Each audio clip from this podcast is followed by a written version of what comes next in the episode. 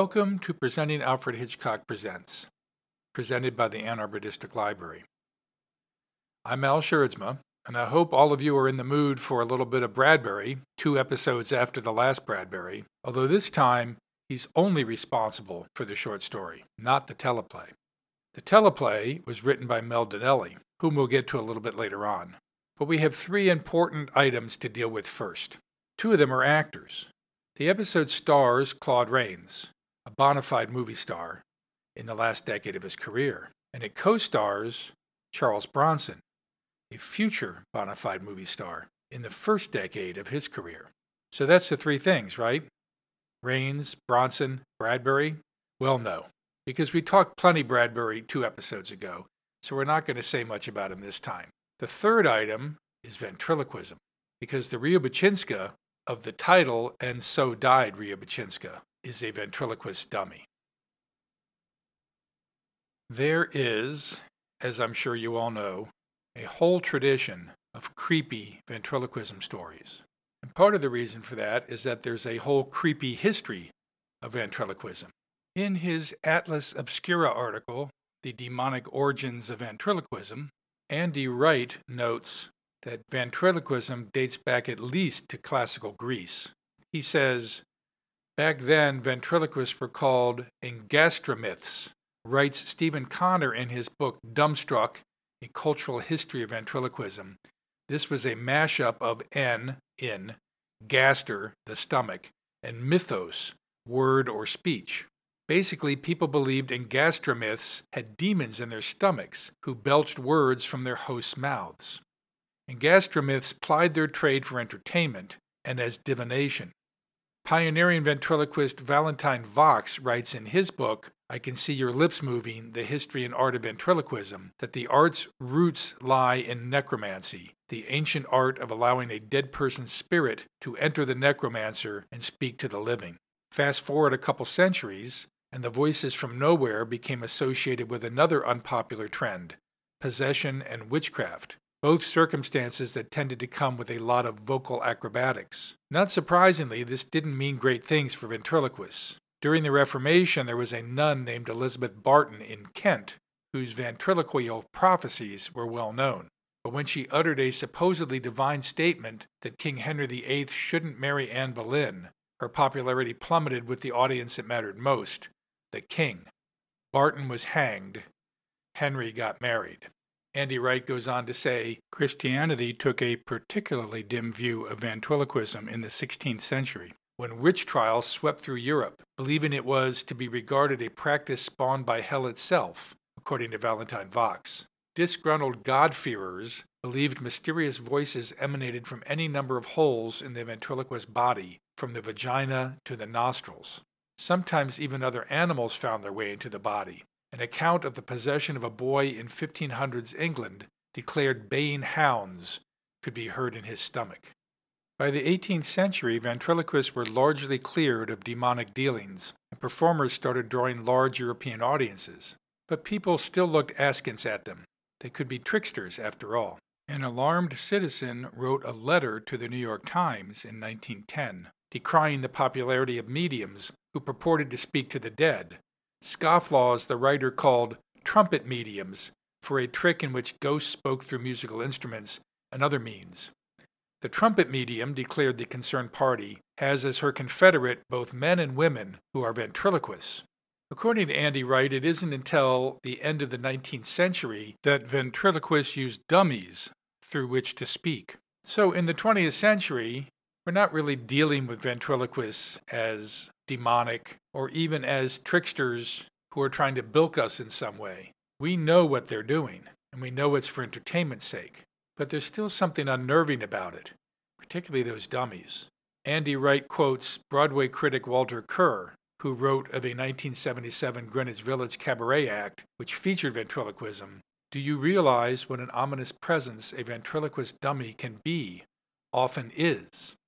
And part of the reason ventriloquist dummies are an ominous presence, it's also part of their appeal, is that they are unrestrained and can say what the ventriloquist himself cannot. So it becomes a safe form of anarchy that we can appreciate. because another aspect of the appeal is that we all know that the ventriloquist and the dummy are one and the same.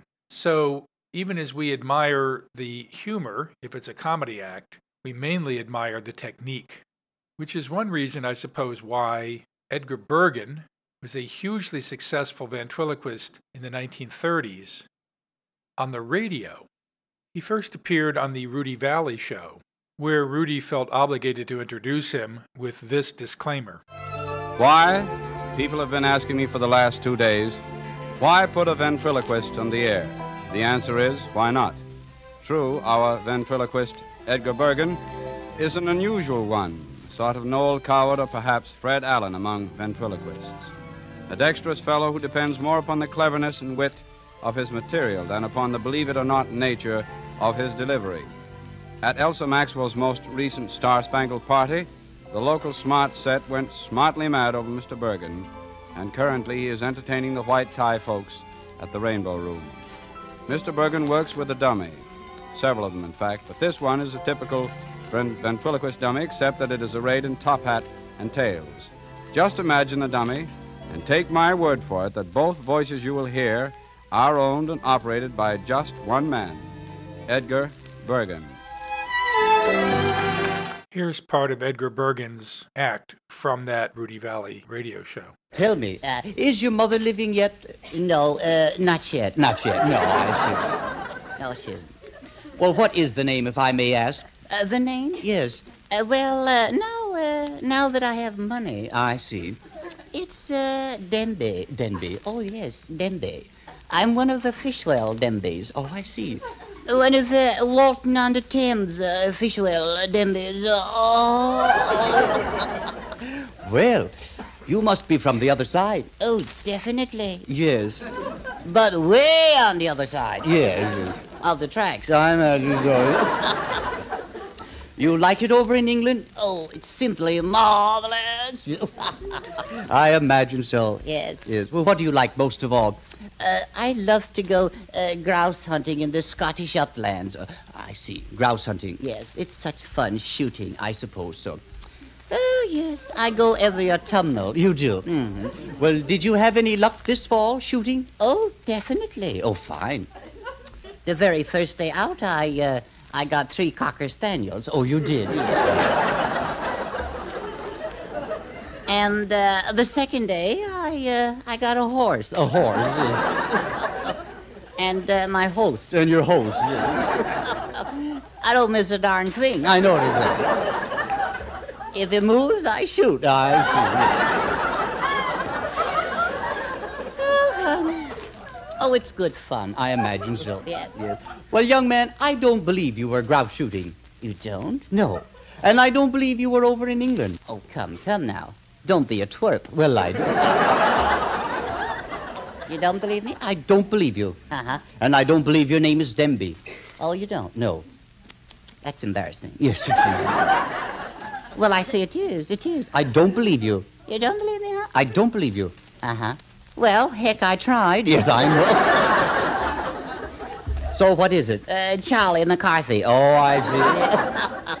You can tell from that clip what a mischievous character Charlie McCarthy is. And that mischievousness, alongside Edgar Bergen's affable straight man, had people almost feeling like Charlie was a real person. That gets emphasized throughout the 20 year history of Edgar Bergen and Charlie McCarthy on the radio, when Charlie flirts with Mae West and has a long standing feud with W.C. Fields.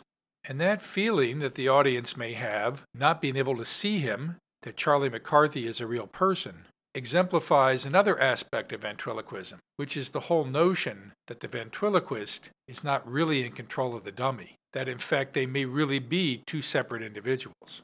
We can see that in still a comedic fashion when ventriloquist Jay Johnson plays both Chuck and Bob on the TV comedy series Soap.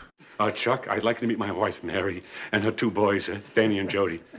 Hi. Okay, I don't need this. I'm leaving. He didn't see you. I love that. I didn't fly 6,000 miles to be stitched. I really don't need this aggravations in the lower middle class. D- Dad, could you say hi to him? I think his feelings are hurt. Sure. Hey, Bob, nice to see you again. Did you ever say anything like that? Now apologize. Apologize? Well, for ignoring him. Hey, I'm sorry. I, hey, Bob, come on, Bob. I'm sorry for ignoring you like that. It's just that I was so happy to see Chuck here, you know? Uh, would you like a drink? Oh, no, thanks. Okay, then I'll have one. Did anyone else notice I wasn't introduced to the rest of the family? What is it? My skin's different? I'm not good enough? Oh, of course you are. Hi, Bob. I'm Mary, Hi, Mary. and this is Danny, How are you? Hi, Dan. and that's Jody. Hello, Jody.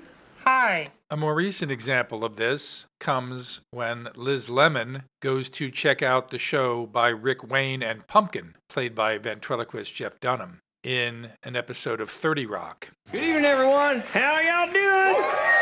Hey, it's your first time doing this? Oh, I'm sorry. I didn't know it was filthy thin-lipped hooker night here at the Laugh Factory. Wow, okay, I underestimated you. Knock, knock.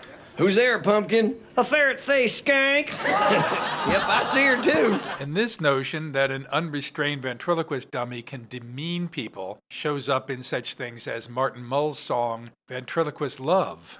Ventr- ventriloquist love? It ain't such a groove. Whenever I kiss you, darling, your lips never move. But last night at that party, you threw it all away. Oh, I'll never live down, honey. The things you forced me to say. You made a pass at every guy. Lord, I wanted just to curl up and die. Cause you made the words come from me. Now I can't look 'em in the eye. And then there's the cover of Van Morrison's 2018 album, in which he is shown with a ventriloquist dummy on his knee, while Van's finger is up to his mouth, as if shushing the dummy. The name of the album is The Prophet Speaks. When the prophet speaks, mostly no one listens. When the prophet speaks, and no one hears, only those who have ears to listen, only those who are trained to hear. And I have no idea if that cover is supposed to be some sort of commentary or just good old creepy fun. Get in your ear. What figures you've got, But it does show get the details. that ventriloquist dummies still have an effect on us today. when the prophet speaks, yeah, no one listens. When the prophet speaks, mostly no one hears. Only those that are trained to listen. Only those who have ears to hear. Okay, so we have plenty of examples of a dummy's independence, rudeness, and manipulation in comedic situations. But what about when the dummy seems to take over? Seems to dominate the ventriloquist? Or worse yet, seems independent of the ventriloquist, whether it's in the ventriloquist's mind or not. That's when we slide from comedy into horror.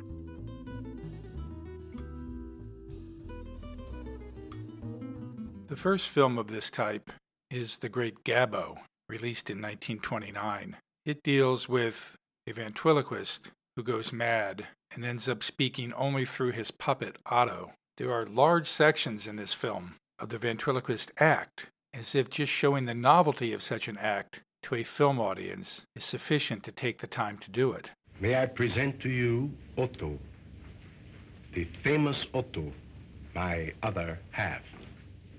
Half? How you get like this? Three quarters, you mean? Otto, I think you're entirely too modest. Well, I'm right. I'm the act, not you. Hello, kid. How well you fix prosthetic company?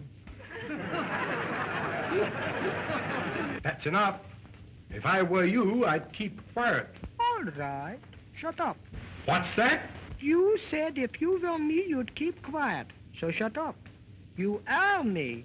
1945 brings us the British horror anthology film Dead of Night, including the segment The Ventriloquist Dummy, with a ventriloquist, played by Michael Redgrave, convinced that his dummy is alive. Suppose I tell him the truth. Suppose I tell him that you made me do it. Try it and see what happens. They'll put you in the madhouse. But not little Hugo. Oh, no. I'm going to team up with Sylvester. Maybe we'll come and visit you. You know, private show for the loonies. That story was also the basis for the pilot episode of the radio series Escape, first broadcast on March 21st, 1947, and featuring Art Carney as the voice of the dummy Toby. We can't go on. What? We can't. It's quite impossible. What nonsense is this? You hear the dances are going on. You It's follow Toby, them. Bigelow. Toby. He refuses to talk. Toby, your dummy? Yes, I can't get a word out of him. Dixon, what is this? A rib? Certainly not. Well, you're a ventriloquist, aren't you? At least you were last night. Let the customers talk and hold hands. Huh? The stage is just as empty and we're on it. Toby. Dixon, what the devil are you up to? Go on, go on, Bigelow. Get out there and tell them we're not appearing. So your dummy won't talk, won't he? It's the very first time he's spoken all evening, I swear it. Twilight Zone presented two ventriloquist stories in its five year history. First, the disturbing The Dummy, starring Cliff Robertson. You know what it is. You've been told. Often, endlessly, up to my craw and overflowing. Schizophrenia, I know it by heart. Patient feels helpless and manipulated by forces outside of his control. I can give it to you frontwards, backwards, in again, out again, fending in three different languages. It's like a well-rehearsed off-color gag. Patient goes from himself to a lifeless dummy and then is unable to separate himself from the dummy. Oh, that's all very psychiatric and erudite and worth about two and a half bucks a word, but it's not right. It's not right. I told them that. I tell you that. It's no more schizophrenia or paranoia than his athlete's foot or a head cold. Well, he's alive. He's a dummy. Ah. He's the black of wood. Look at it. And the far less interesting Caesar and Me, starring Jackie Cooper, using the same dummy that Cliff Robertson used. Is that all you want out of life? I guess so. You're a clod. A real clod. I try. I give it my best. Your best stinks. Oh, in the name of heaven, Caesar, I've had enough. I'm the one that's had enough. Get that through your head. And then there's the Batman villain Scarface, first introduced in 1988 in Detective Comics number 583. He's a gang boss, but he's also a dummy, controlled by the mostly silent ventriloquist. Scarface and the ventriloquist have appeared in a number of DC Comics animated adventures, including Batman the Animated Series in 1993. Who's the traitor?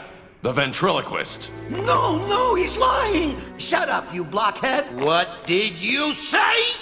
It, it wasn't me. I didn't say that. My lips didn't move. So what? You're a ventriloquist.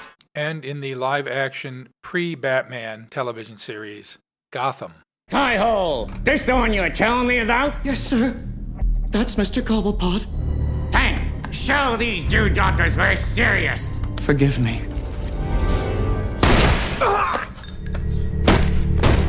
Arthur, what do you want? He wants your treasure. And to be boss. Really?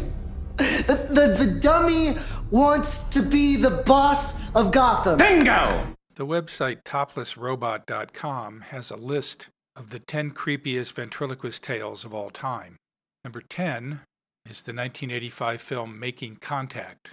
According to Topless Robot, it features a young boy named Joey whose father dies, and he immediately begins acting strangely and claims to be talking to his dad on a toy phone, which will sound very familiar to watchers of The Twilight Zone. In a completely unrelated note in the story, the ghost of an evil magician and his dummy Fletcher arrive on the scene and start messing with Joey's life as if he doesn't have enough going on. Fletcher the dummy sounds like Tom Waits and can shoot lightning out of his glass eyes. But in a twist, it turns out Fletcher is only trying to protect Joey from the evil magician. Number nine is Dead Silence, which, according to Andy Wright, is from the creators of the Saw franchise and features an evil ventriloquist who turns human victims into marionettes. Number eight is Devil Doll, which Topless Robot calls a hilariously bad horror film that features one of the most outlandish ventriloquist tales ever. The great Vorelli is more than a master of voice with a doll on his knee. The man studied voodoo and can make women fall in love with him by just opening his mouth. Hugo, his dummy, possibly a nod to the dummy in Dead of Night, can do remarkable things like walk around on his own, and mysteriously Vorelli locks him up in a steel cage at night. This is a film that was savaged by Mike Nelson and the Bots on Mystery Science Theater 3000. Hugo, put down the knife. Yeah, I'll put it down on your thigh. How about that? I said, put it down. Look familiar, Mike? it may. Soon.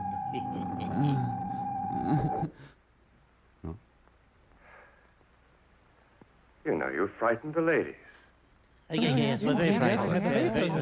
Number seven is Black Devil Doll from Hell. Topless Robot calls it one of the most awful and offensive movies ever. But it does have the memorable line You win bastards! Number six is the Tales from the Crypt episode, The Ventriloquist Dummy, starring Don Rickles as a ventriloquist with a nasty secret. That's a mask. Morty's like me. He's real. He's flesh and blood. In fact, Morty is my brother! my brother! He's dead! Morty! Ah! we were born like this. I guess we were meant to be twins, but nature can work in a cruel way sometimes. Rather than go through life as freaks, we decided on a career in show business. Yeah, we decided to put our heads together. Number five is The Great Gabbo. Number four is The Dummy from The Twilight Zone. Number three is The Glass Eye, episode one of season three of Alfred Hitchcock Presents, the episode for which Robert Stevens won an Emmy Award as Best Director, and which I'm not going to talk about right now. Number two is Dead of Night, and number one is Richard Attenborough's 1978 film Magic, starring a young Anthony Hopkins. Right now, you, you gotta let me help you. I know a lot of people, beautiful doctors. He means head shrinkers. He just thinks you're a fruitcake. He doesn't. He never said that. He's on our side. He's the film. Don't forget that. Never forget that. Hey, kid. I'm gonna ask you to do something. It's, it's a little something anybody ought to be able to do. Now, if you can do it, fine. We'll forget this whole thing. But if you can't, we'll think about getting you to see somebody fast. Is it a deal? Name it. Make Fat shut up for five minutes. Needless to say, he can't do it. So that's the list. But where is Ria Bachinska? Is Ria Bachinska not on the list because it's a bad episode? No. It's actually, I think, a terrific episode. But it's not on the list because it's not a horror story. It's a whole different animal altogether. And with that, I think we can finally let Hitch have his say. When the camera pans to him, he is initially out of focus, but he is clear by the time he says his name. And in this intro, he has no props. Good evening.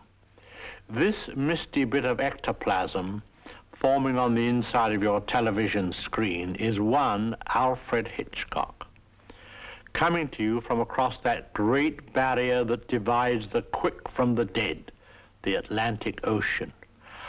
I have materialized for the express purpose of warning you that during tonight's seance you will witness a playlet entitled And So Died Bashinska. Oh, yes. Before we have our play, I would like to make an announcement to those of you who can't stay until the end. The butler did it. A couple of things here.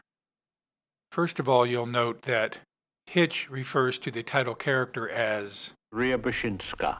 But in the episode, Claude Rains and others refer to her as Ria Bashinska?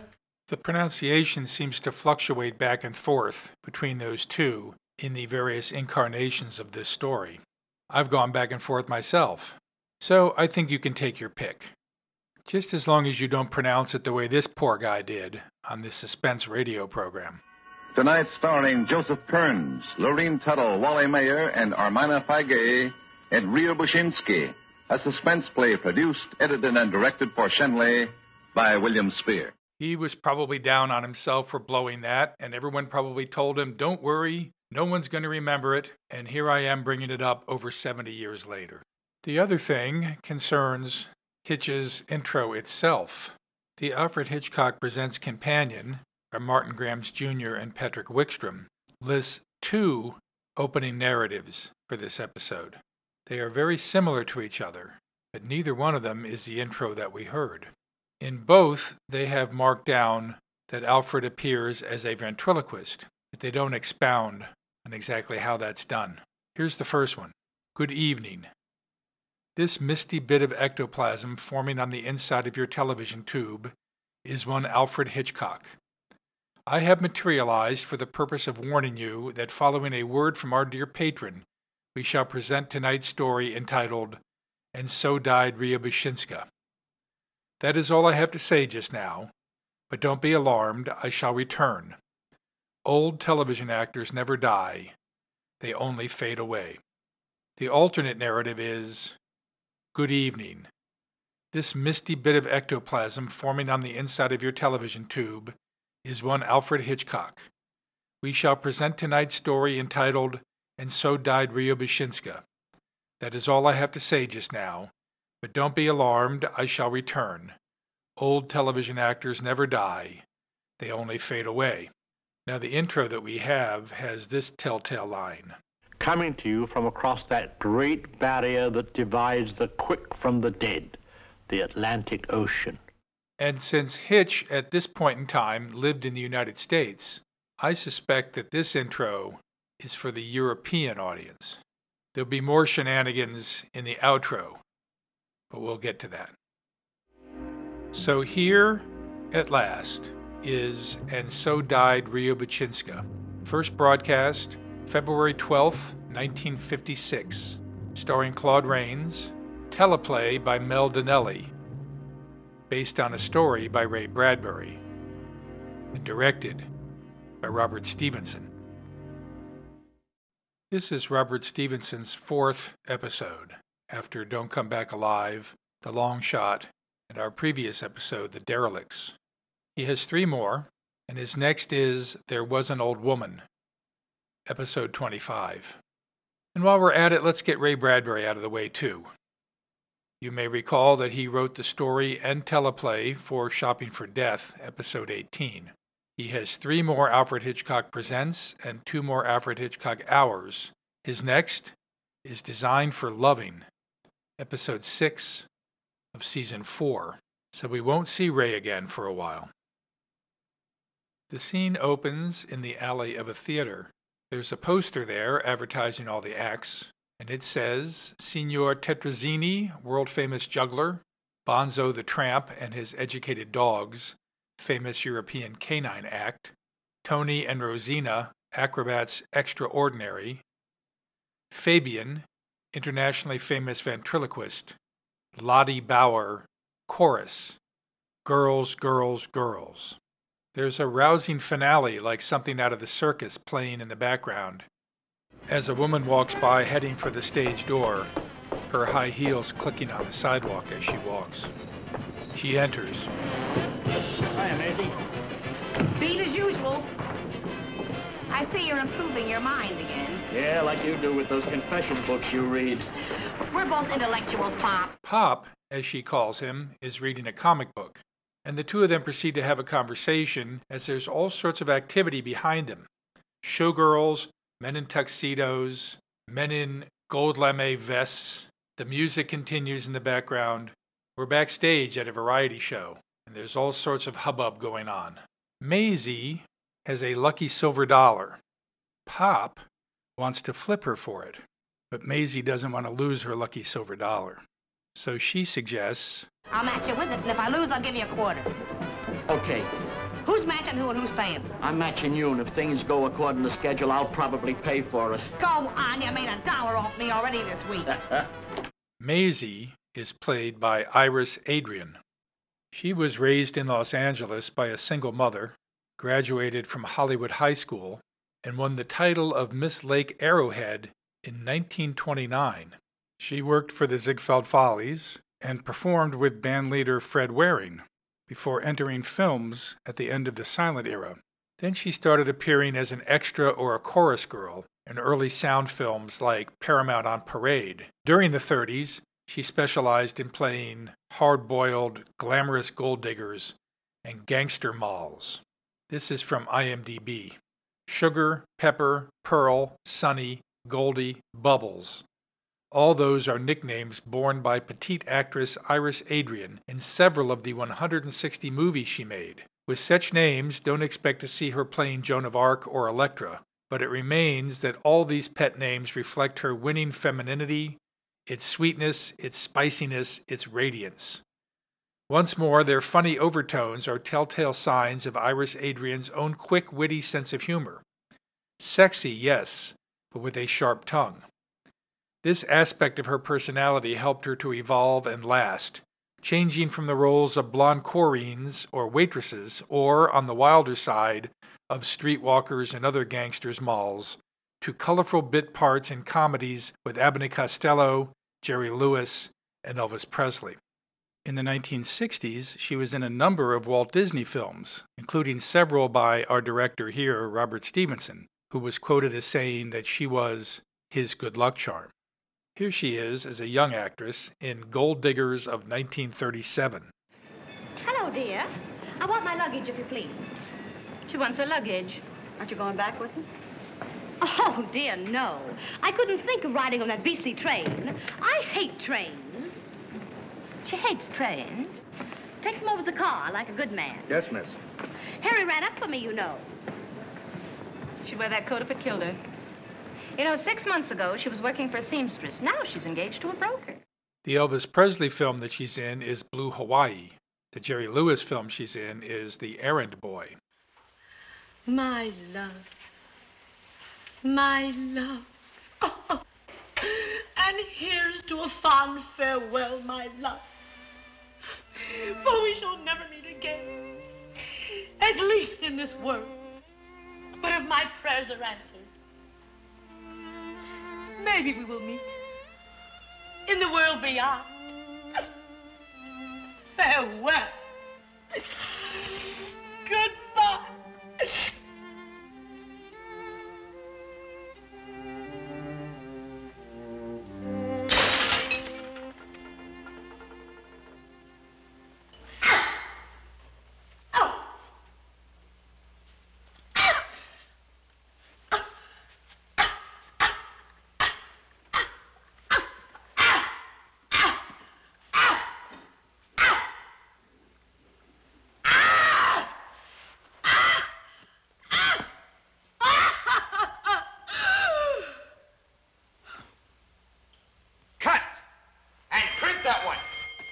Lovely, lovely. You were more magnificent than I've ever seen you, Anastasia. Just brilliant, brilliant. Thank you, Jason. I thought it was rather tender.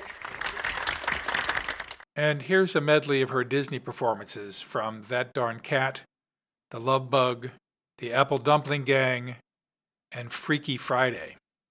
I can't tell you how much we appreciate you coming in. Never mind the snow job. There are three people living in this apartment, and that'll cost you 20 bucks. Hey, knock it off, will you, sis? I ain't saying this is the classiest joint in town, but we gotta draw the line somewhere. Come on, back in your seat. Why don't you go up to Seabreeze Point? Fuzz don't bother you much up there. Thanks. Kids, yick. What's with her? Something wrong with her noggin? How would I know? I've never seen her before in my life. Sadly, Iris broke her hip in the 1994 Northridge earthquake and never recovered, dying eight months later at the age of 82. This is her only Alfred Hitchcock Presents appearance. Harry Tyler, who plays Pop, was last in episode 2, Premonition, but I don't think we talked about him back then. So let's take a quick look at his career. He started in film in 1929 in The Cockeyed World, and from there appeared in Babbitt, Naughty Marietta, The Glass Key, A Night at the Opera with the Marx Brothers, Young Mr. Lincoln, The Grapes of Wrath, I Married a Witch, Brewster's Millions, The Blue Dahlia, Bedtime for Bonzo, and Them. He's in lots of westerns. He's in the Suspicion episode, The Last Town Car. He appeared as the court clerk two different times in two different Perry Mason episodes. And he has a wonderful little bit as an aging bellboy in an episode of The Mickey Rooney Show, which is also known as. He's not the only actor we're going to talk about in this episode who appeared in The Mickey Rooney Show. Now, here he is with Mickey in that scene. Look, kid, you should have gotten a $5 room. There, you have a breathtaking view of the city incinerator. Oh. oh look, I, I hate to bother you, but uh, where is the bed? Right in front of your eyes. In front of my eyes? What do you... Oh, how about that? That's clever. That's very clever. Gee. Uh, no springs? For two and a half bucks? Oh, come now. Well, and look, I want to warn you about something. Don't ever pull the bed out of the wall before four in the afternoon. Why? The guy in the next room uses it during the day. He's in nine more episodes of Alfred Hitchcock Presents. His next being Place of Shadows, episode 22. And Harry Tyler died in 1961 at the age of 73. Okay, so Maisie is about to flip her lucky silver dollar. But before she does, Fabian enters. He's not this Fabian. Turn me loose. Turn me loose, I say.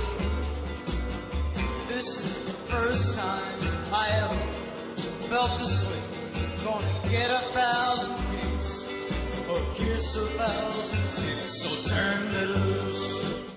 But rather the ventriloquist, played by Claude Rains. Let's keep our look at Claude until the end of the proceedings. He walks in carrying a very large suitcase, and Pop comments on it.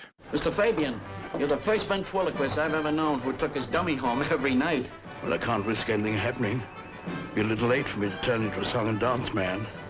That's what I'd have to do if this was stolen.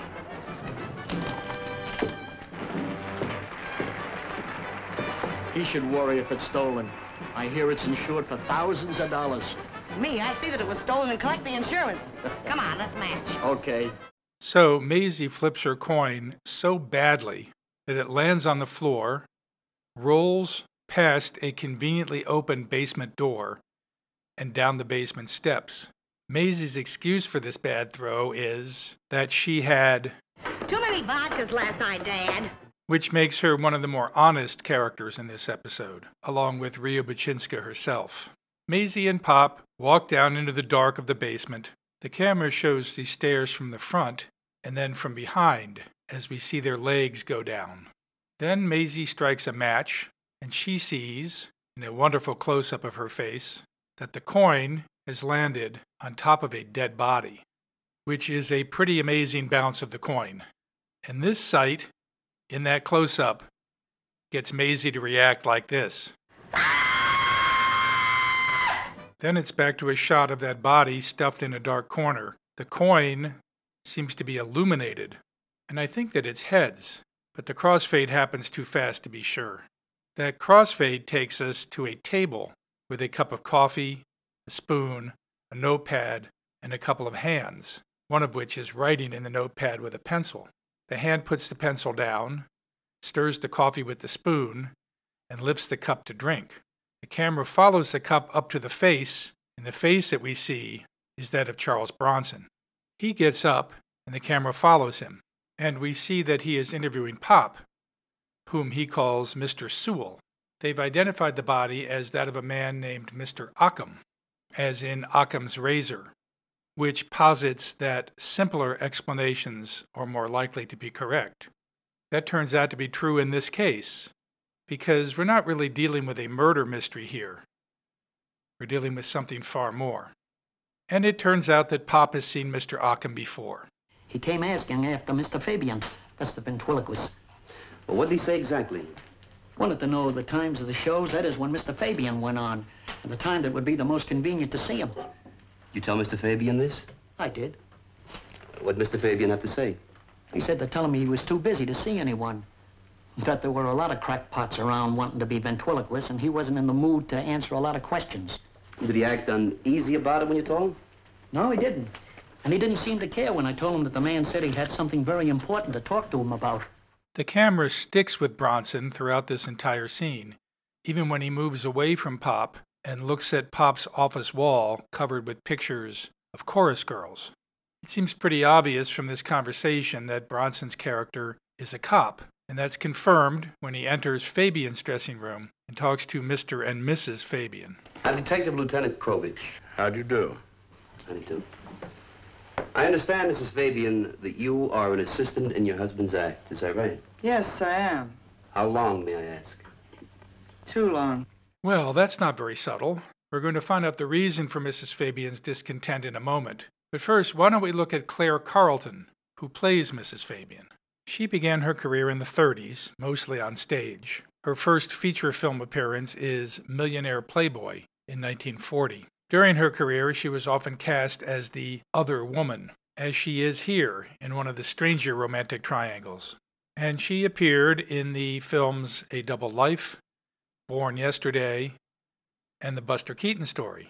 In the 50s, she switched to TV, playing Mickey Rooney's mother in The Mickey Rooney Show, even though she was only seven years older than Mickey. Why didn't you come in and eat? Because I'm always late for dinner and I don't want to jeopardize my position as the average man. Oh, Michael, don't sit there tonight. Uh, sit over there.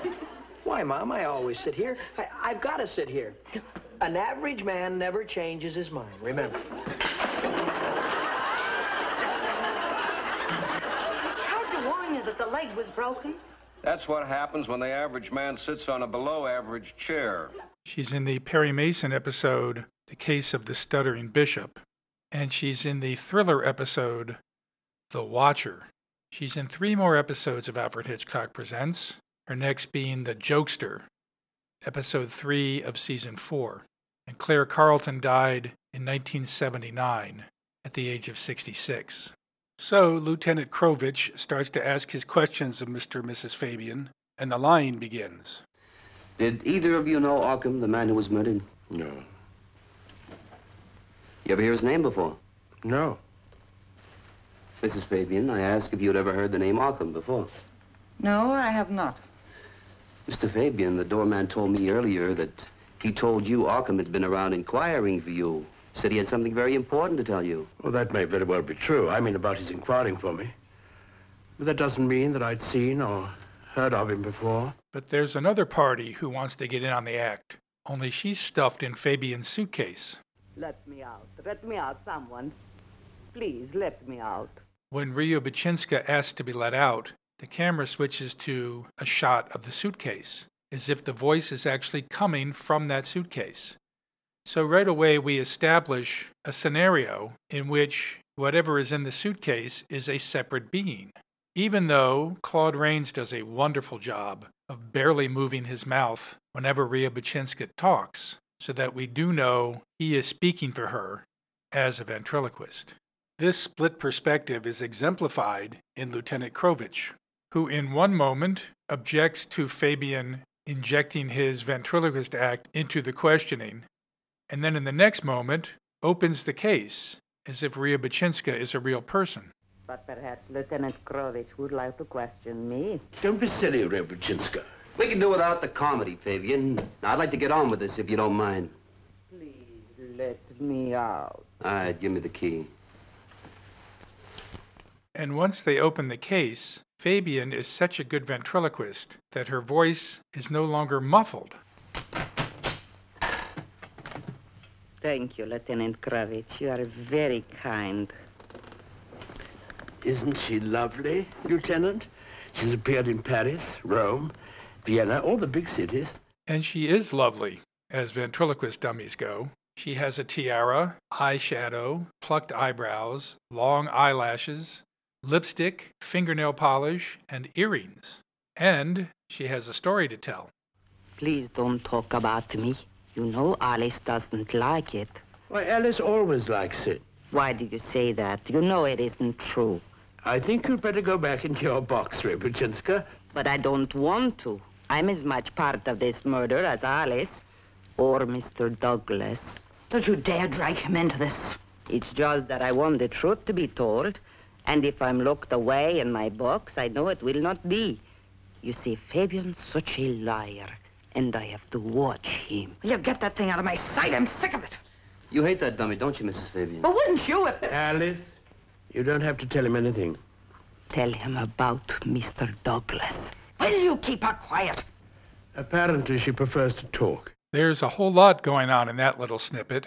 First, she tells Fabian not to talk about her because Alice doesn't like it. The implication is that Alice is jealous of Riabouchinska. But could it actually just be that Alice is fed up with her husband speaking through this dummy and upending their relationship? Well, Alice certainly knows that it's Fabian doing all the talking, but she still starts to think of Riabouchinska as an actual individual. Or at least so it seems when she says, Will you keep her quiet?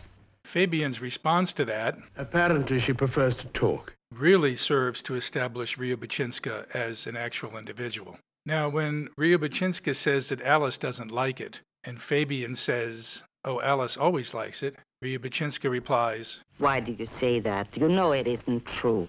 And she lays out the whole situation just a few moments later. It's just that I want the truth to be told, and if I'm locked away in my box, I know it will not be. You see, Fabian's such a liar. So that's the roadmap to follow in this episode right there, just laid out for you. Fabian is a liar. Riabouchinska always tells the truth, though she does shade it a bit when she says things like, I'm as much part of this murder as Alice or Mr. Douglas. She's actually much more a part of this murder than Alice, as we'll find out later. Although Mr. Douglas, Fabian's manager, is indeed having an affair with Alice Fabian. Now, during this sequence, Fabian looks almost entirely at Riabouchinska, and he has her look at him. So this establishes their close knit relationship, and once again gets us thinking that they're two individuals rather than one. Krovich tells Fabian that Mr. Douglas is out in the hall and asks him to go get him. There's a lovely shot as Fabian takes Riabouchinska out the door that also shows Krovich and Alice in a mirror. And once Fabian leaves, there's a quick cut to Krovich and Alice so that the mirror scenario becomes the real scenario, which is appropriate because they are really going through the looking glass. You mean to tell me you're jealous of a doll? Oh, I know it sounds silly, and I suppose it's the greatest tribute I could pay him as a ventriloquist. But I began to resent her. I couldn't help it. Why, do you know he spent hundreds of dollars in her wardrobe when I had nothing to wear? Why, Lieutenant, do you know that he... That's when Douglas and Fabian and Riabouchinska enter. And it's a shame because Alice is starting to say something else, and we never learn what it is. Krovich questions Douglas, and Douglas comes out with an interesting line. Did you know the dead man? No, I did not. You sure that somewhere along the line in your various dealings you might not have met him and then forgotten? I have a very good memory for faces, and I certainly would not have forgotten his. Such an ugly little man. We're not here to discuss his physical appearance. So, if Mr. Douglas has never met Occam, then how does he know he was an ugly little man? Did he see the body as they took it out of the theater? This line, I think, is a red herring laid in there to make us believe, at least at this moment, that Douglas has murdered Occam to prevent him from telling Fabian about his affair with Alice. Now, a man's been murdered. Someone here's not telling the truth. Riabouchinska looks right at Fabian and says, Someone here is not telling the truth. It couldn't be more plain than that. But Douglas's response I think we've all seen enough of your dummy act on stage without getting any more of it here. muddies the water by making us feel that Riabouchinska is accusing Douglas. That's what Krovich thinks. You know, Occam was a very poor man, down on his luck. He came to the theater tonight because he knew about you and Douglas. Now, maybe he threatened to speak to Mr. Fabian about you if you didn't buy him off. Now, that would give you the best reason in the world to get rid of him, wouldn't it? There's only one problem with this theory. Well, there was no need to kill anyone. You see, Fabian knew all about Alice and me. Did you? I did indeed.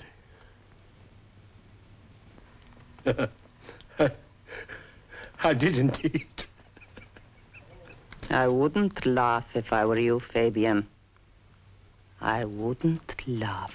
And Fabian gives her this wonderful look, as if surprised at her admonishment. Now, that's the last we'll see of both Alice and Mr. Douglas. So, why don't we take a look at Lowell Gilmore, who played Mr. Douglas? He was born in St. Paul, Minnesota, but he often played British aristocrats. IMDb says dapper, well spoken American character actor, usually seen as British accented cads and bounders. He started as a stage manager in 1929 on the Broadway play The First Mrs. Fraser, and he got his first role replacing one of the actors in that play. He appeared on Broadway in The Taming of the Shrew and Leave Her to Heaven, and his films include Days of Glory, The Black Arrow, where he played the Duke of Gloucester, the future Richard III, The Picture of Dorian Gray. There's something I can't quite understand. Something mystic about it. Mystic? I don't know how to explain it, but whenever Dorian poses for me, it seems as if a power outside myself were guiding my hand. It's as if the painting had a life of its own, independent of me. That's why I'm not going to exhibit it. It belongs rightfully to Dorian Gray, and I shall give it him. And King Solomon's Mines. Oh, perhaps I'll go back to England for good. I've thought of that, too. What would you do there? Become a shopkeeper? This is a mood, Alan. I've seen it growing on you the past few months. You've been alone too much. England's no place for you. You've built a career here. Don't toss it away. The happiest, finest fate a man can have in this world is to be the best at something. You may not realize it, but your reputation spread to England, too. On television, he played Pontius Pilate in both the Living Christ series and I Beheld His Glory. He's in two episodes of science fiction theater Stranger in the Desert and Jupitron. This is his only episode of Alfred Hitchcock Presents, and he died in 1960, the age of 53. The scene shifts, and now we're watching Fabian's act up on a catwalk behind Krovich and a stagehand. And it sure seems like Fabian's act is not really comedy, but almost like a romantic encounter. Riabouchinska, have you anything to say to your audience? I think you are all wonderful. And have you anything to say to me? I think you're the most wonderful ventriloquist in the world. And And what? I love you, Fabian. As the curtain closes, the stagehand gives Krovich an important piece of information. He never went over as good with the boy dummy. Boy dummy? Yeah. He called him Sweet William. The girl's better. She's real cute, ain't she? Yes, she is. The stagehand is played by Bill Haade, and he was in more than 250 films between 1937 and 1957, including The Amazing Dr. Clitterhouse, The Grapes of Wrath, Sergeant York, I Married a Witch, The Secret Life of Walter Mitty, Father of the Bride, The Asphalt Jungle, Bonzo Goes to College, and Come Back Little Sheba. He's probably best known, though, as the heavyweight champion who gets knocked out by Kid Galahad in Kid Galahad, which featured Humphrey Bogart and Edward G. Robinson. You had three chances to finish him. I hit him with everything. Yeah, but you're throwing them wild. You wear your arms out. I told you to set yourself. Well, mash that pretty kisser some more first. You gotta do what Bud says. Get hold of yourself. And as one of the toughs in Key Largo, which also featured Humphrey Bogart and Edward G. Robinson. What's the idea of them? They shut the electricity off. We still have light. I hear that a hurricane blows off roofs, uproots trees, and puts the snatch on people, and they all go flying around the sky together. Is that right? Absolutely. This is his only episode of Alfred Hitchcock Presents, and Bill Haade died in 1966 at the age of 63. Later, Krovich is heading through the backstage area to Fabian's dressing room. He's apparently been around there for a while. One reason we know that is that Maisie, now dressed in her chorus girl's outfit, swats him on the behind with her prop parasol and says, Hi. Hi. Krovich is about to knock on Fabian's door, but he hears Fabian talking to Riabouchinska. What are you thinking, Mr. Fabian? About you, as always. And what were you thinking about me? I was thinking that there were nights in my life when I dreamed of the unobtainable. And you were what I dreamed. Krovich enters then, and Fabian tries to tell him that he's rehearsing a new act, but Riabouchinska won't let him get away with that. Now, Fabian, you know we're not booked anywhere next week. She tells the truth, doesn't she? Krovich has been busy, and he pulls out a photograph that he shows to Fabian, a photograph of a woman who looks very much like Riabouchinska. Miss Ilyana Ryamanova. 100 pounds, black hair, blue eyes, oval face. Born 1914 of Russo-Slav parentage. Believed to be a victim of amnesia. You know, Fabian, it was pretty silly of me to go through the police files looking for this picture of a dummy. Should have heard them laugh down there at headquarters. But here she is. Riabouchinska. Not paper mache, not wood, not a doll, but a woman that once lived and moved around. And Fabian disappeared. The music is very interesting throughout this entire episode. It purports to be the music that's being performed on stage, and there are times when it feels wildly inappropriate for whatever we're seeing on screen. But in this case, as Fabian and Riabouchinska exchange words of love, and as Krovich shows Fabian a picture of the real Riabouchinska, we have a waltz playing in the background. That changes to a drum roll when Krovich makes his point. Fabian tries to lie his way out of it, claiming that he only saw a picture of the woman and fashioned his dummy after her, but Krovich won't let him. It's not that simple. This morning I went through a stack of theatrical magazines that high. I found a very interesting article concerning an act that toured a second-rate circuit in 1934. The act was known as Fabian and Sweet William. Sweet William was a boy dummy. And there was a girl assistant, Ilyana Ryamanova. There was no picture of her in the article, though. But at least I had a name, the name of a real person to go by. Very simple for me then to dig up this picture out of the police files.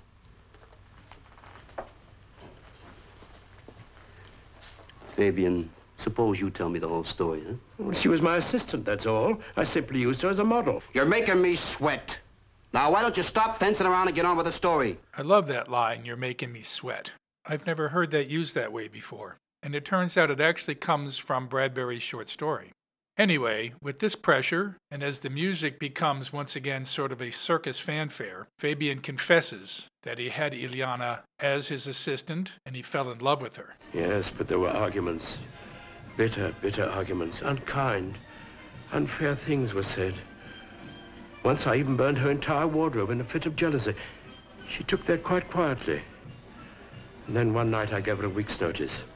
I accused her of being disloyal. I shouted at her, I slapped her, and I pushed her out. She disappeared that night. So he not only shouted at her and slapped her and pushed her out, he burned her entire wardrobe. Krovich thinks that he murdered her. But it appears that that's not the case, at least in this version. Instead, Fabian put ads in the paper and hired detectives, all to no avail. His act with Sweet William was not doing well, so he finally got the idea to retire Sweet William and carve a new dummy in the form of his missing Ilyana. I bought new wood. Beautiful, fine grained wood. And then I began to carve, slowly and carefully. Make the little nostril so. Cut the thin black eyebrows round and high. Make the cheeks small hollows. At first I grew discouraged. How, after all, could a cold chunk of wood convey any idea of the exquisite features of Ilyana?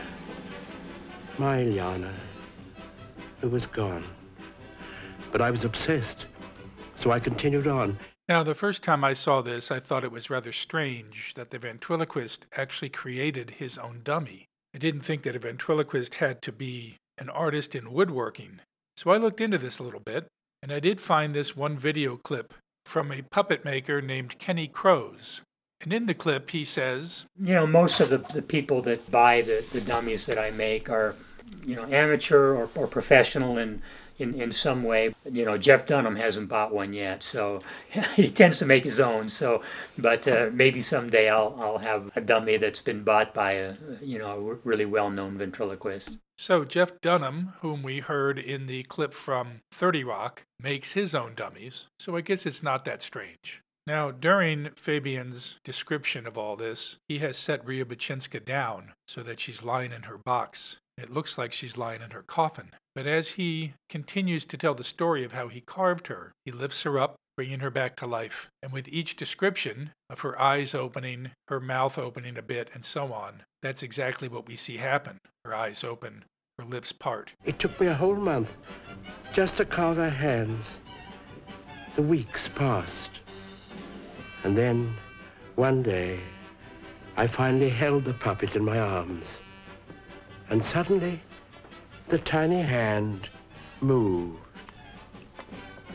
And the wooden body became soft and pliable and warm. Oh, come on now, Fabian. The eyes opened, and she looked up at me.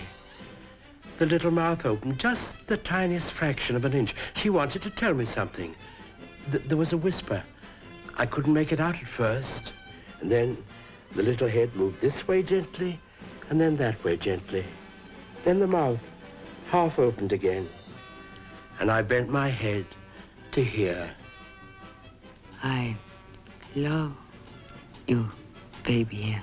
But even with all of this confession, Fabian still denies knowing Occam, and Krovich has no proof. So he leaves as Fabian very slowly and tenderly puts Riabouchinska back in her box and starts to close the lid. So Krovich goes to see a booking agent, and there he learns that Occam was a juggler who was trying to get work. The agent tells Krovich about a couple of Occam's visits, and then he says, And finally, on his last call, he said he was going to come and pick up his press book. He left a press book here? Well, yeah, as if I wanted it. Seems like he spent half his life pasting his little heart away in his press book. He never did pick it up. I guess the only reason he didn't was that he got knocked off. You just get that press book for me, will you? Oh, sure. Charles Cantor played the booking agent, and we've seen him before in The Long Shot, episode 9. He's got one more appearance in Alibi Me, episode 7 of season 2. So now Krovich has evidence, and he brings the press book to Fabian. How do you explain this? Is the world so full of Luke Occams that were jugglers and played on the same bill as Fabian and Sweet William at the Grand in Chicago that this might be another one? All right, so I knew him. That doesn't prove that I killed him. No, but it proves that you've been lying straight down the line. There's a nice shot here of Fabian at his dressing table so that we see him in the mirror. We also see Krovich in the mirror, but we don't see the actual Krovich, just his reflection. Perhaps because he's gone through the looking glass again. Sitting on the table next to the mirror is Riabouchinska. She sits right next to Fabian's reflection. The other people on that bill, by the way, at the Grand Theater in Chicago are Flying Arabs on the High Wire, Runkle, Collins and Company by popular demand, Malburn and Miller Melodies and Dances. Fabian still doesn't want to talk, but Riabouchinska does. Occam's first letter came a month ago. No. I see. You won't talk. Is that it, Fabian? But she will. Here. Make her talk. I think she'll tell the truth. What follows is a nicely creepy scene. I mentioned once before that Claude Rains does a great job of moving his mouth just a little bit so that we can see that he is actually a ventriloquist performing the act. Now, though, even as he does it, Riabouchinska tells the story of what happened with Occam, and the camera moves over to show just her. So again, she becomes a real person in our eyes. And when Fabian thinks she's going too far, he actually covers her mouth with his hand. And Krovich, all aware all along that this is a ventriloquist act, pulls Fabian's hand away from Riabouchinska's mouth and says, Let her talk. Here's the whole scene. There was only one Luke Occam, and he was a juggler, and he had been on the same bill with Fabian and Sweet William at the Grand Theater in Chicago, and he remembered that once there had been a woman before there was a dummy. No. Let her talk. Yes. Yes, I must talk. I must tell the truth. No. There is something I must say. I wasn't. Here, Fabian clamps his lips shut, stopping Riabouchinska from talking. I said let her talk, Fabian. I. I was in the room when Luke Occam came. I lay in my box, but I listened, and I heard, and I know.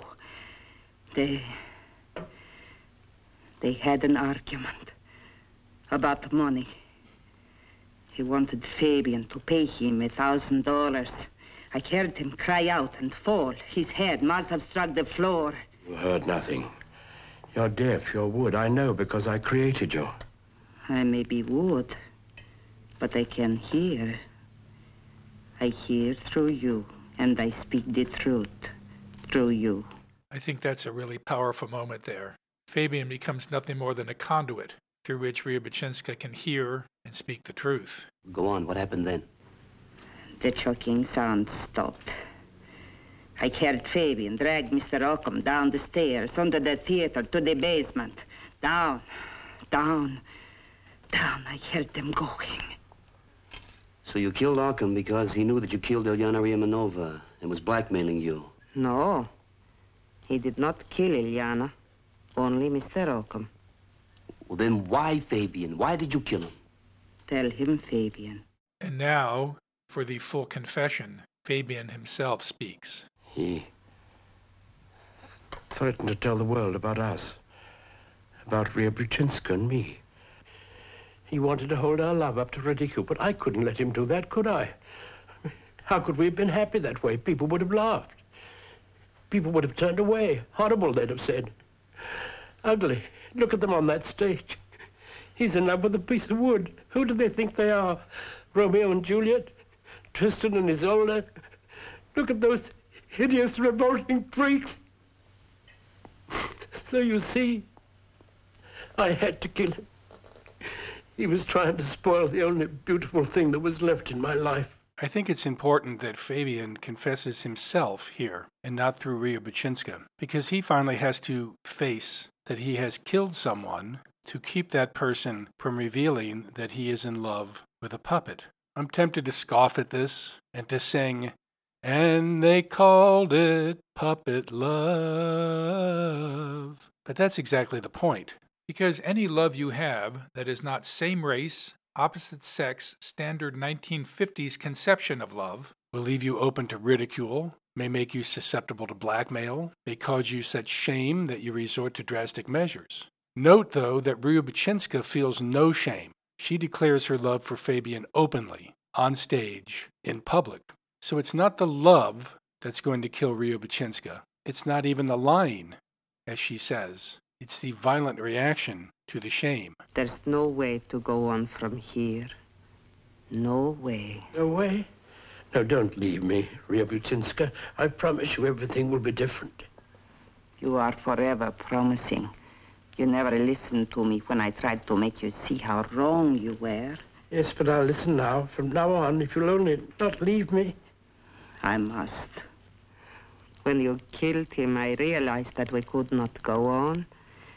Because while I've lived with your lies, I cannot live with something that kills. How can I live? No. Riabouchinska. Riabouchinska!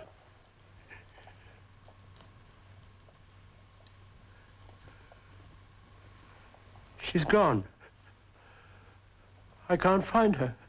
She's run away. I can't live without her. Help me to find her. Please. Help me to find her. Please. Please. We'd better go.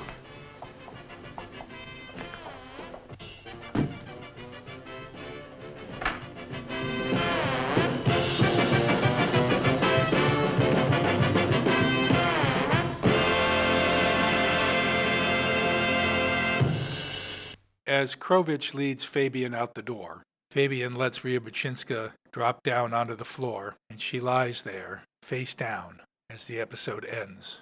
And so died Riabouchinska.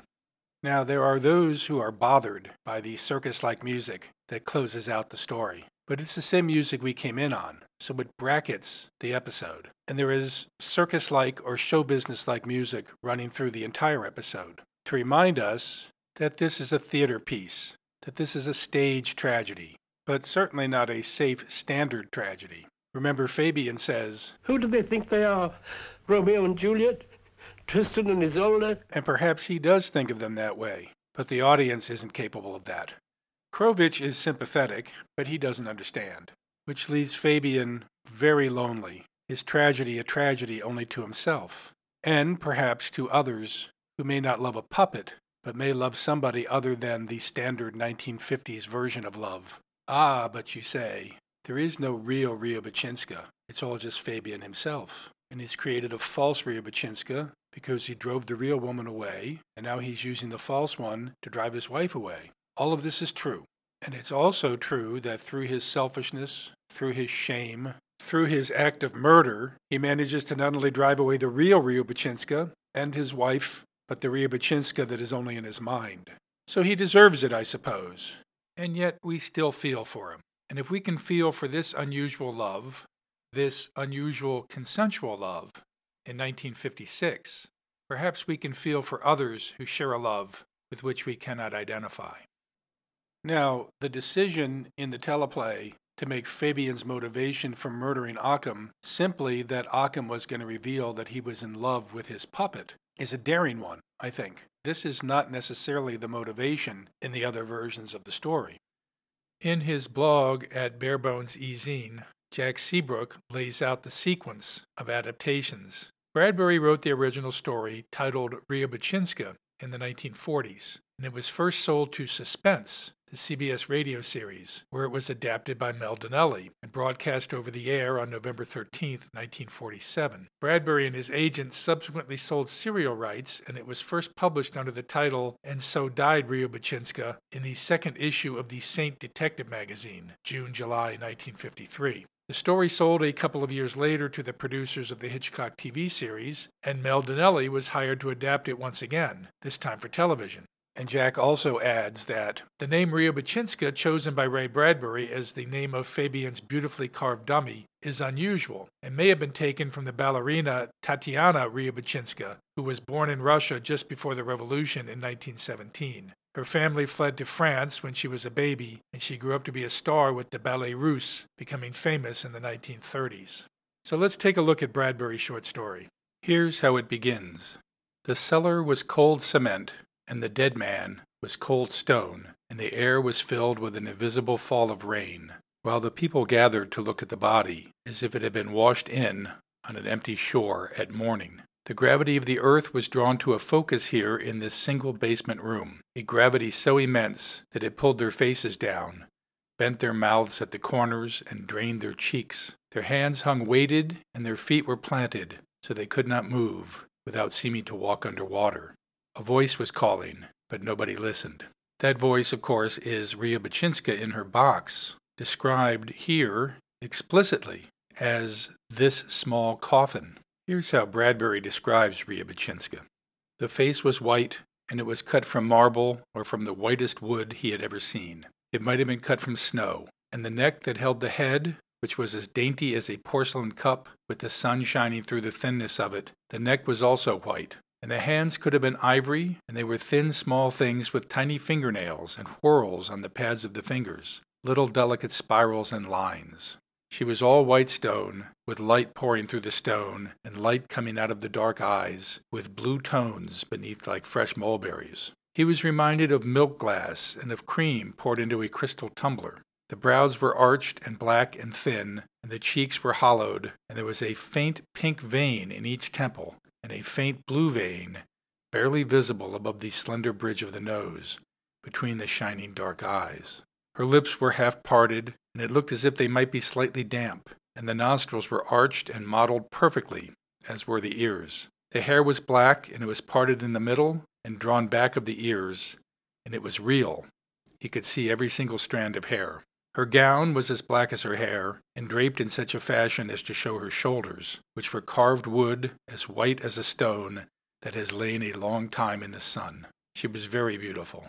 Krovich felt his throat move, and then he stopped and did not say anything.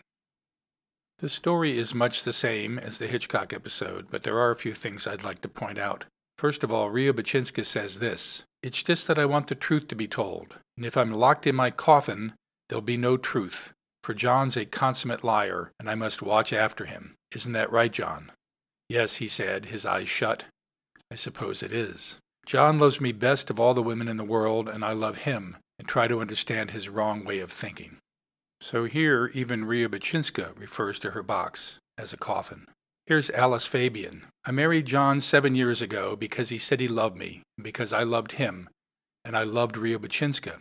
At first, anyway. But then I began to see that he really lived all of his life and paid most of his attentions to her, and I was a shadow waiting in the wings every night. He spent $50,000 a year on her wardrobe, $100,000 for a dollhouse with gold and silver and platinum furniture. He tucked her in a small satin bed each night and talked to her. I thought it was all an elaborate joke at first, and I was wonderfully amused. But when it finally came to me that I was indeed merely an assistant in his act, I began to feel a vague sort of hatred and distrust. Not for the marionette, because after all it wasn't her doing, but I felt a terrible growing dislike and hatred for John, because it was his fault. He, after all, was the control, and all of his cleverness and natural sadism came out through his relationship with the wooden doll. And when I finally became very jealous, how silly of me.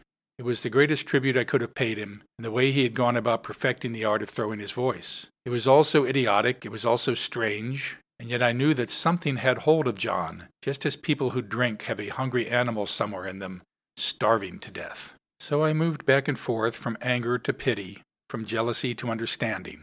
There were long periods when I didn't hate him at all, and I never hated the thing that Ria was in him, for she was the best half, the good part, the honest and the lovely part of him. She was everything that he never let himself try to be. And then there's this scene, which we don't get at all in the Hitchcock version. One night he came home, bringing his own darkness with him, and collapsed upon a chair. Before he knew it, he found himself speaking to sweet William in the totally black room. William, it's all over and done. I can't keep it up. And William cried, Coward, coward, from the air above his head out of the emptiness. You can get her back if you want. Sweet William squeaked and clappered at him in the night. Yes, you can. Think, he insisted.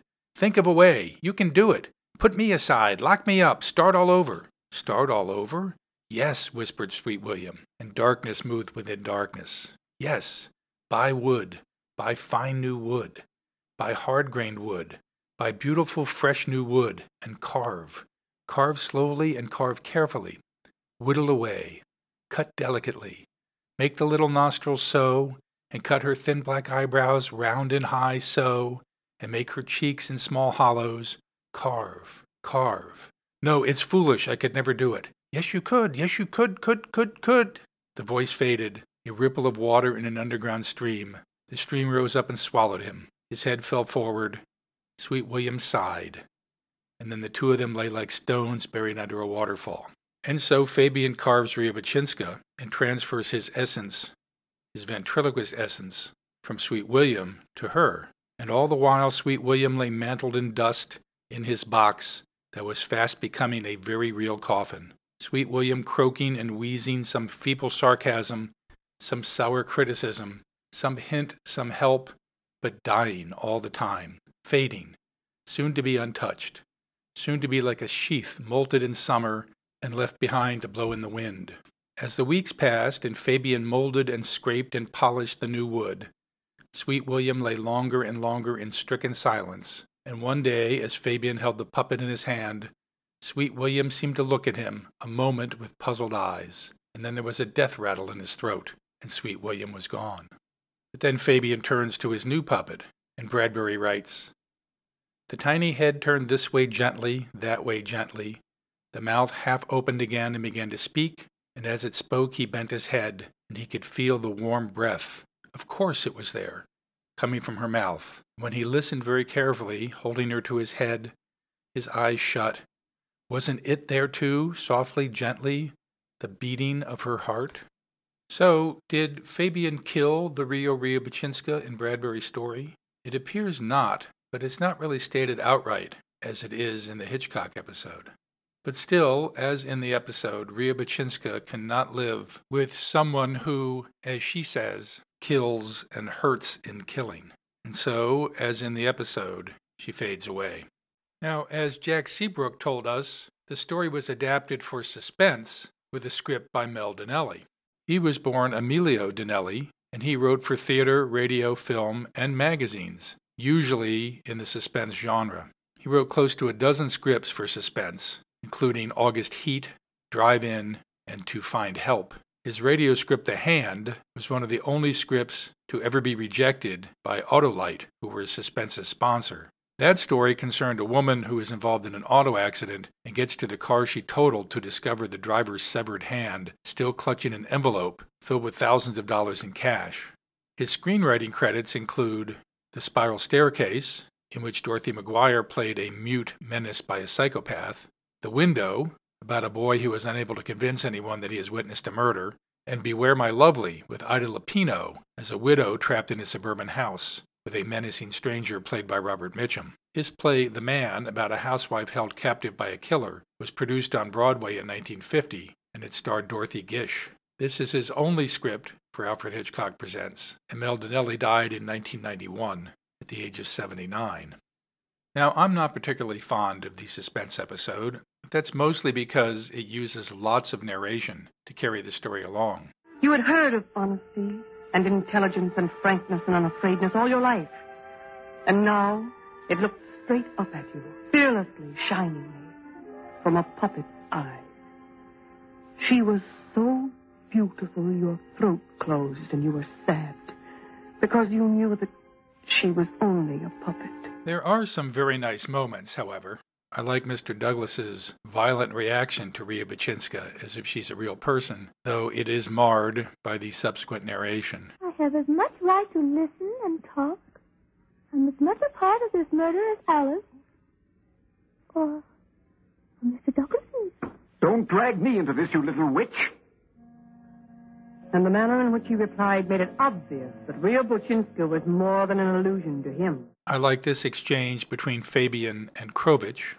We're wasting time. If you think you'll interfere with my investigation, Fabian. Lieutenant, I am helpless. But she's in your throat. No. She is in my heart, which is much deeper. Sometimes I'm powerless. Sometimes she is only herself, nothing of me at all. Sometimes she tells me what to do, and I must do it. She watches over me, reprimands me, is honest where I am dishonest, ethical where I am wicked as old sin. She lives her life, I live mine. She's raised a wall in my head between herself and me, and she lives there. Ignoring me if I try to make her say improper things, but cooperating if I suggest the correct words and pantomime. So, if you intend going on, I'm afraid Rhea must be present. In this version, we get Fabian's conversation with Sweet William. William, William. Oh, this is all over and done. I can't go on. Coward, you can get her back if you want. No, I can't. No, I can never get her back. Yes, yes, you can. Think. Think of a way to get her back. We even get Sweet William's death rattle. And one day, as Fabian held the puppet in his hand, Sweet William seemed to look at him a moment with puzzled eyes. And then there was a death rattle in his throat.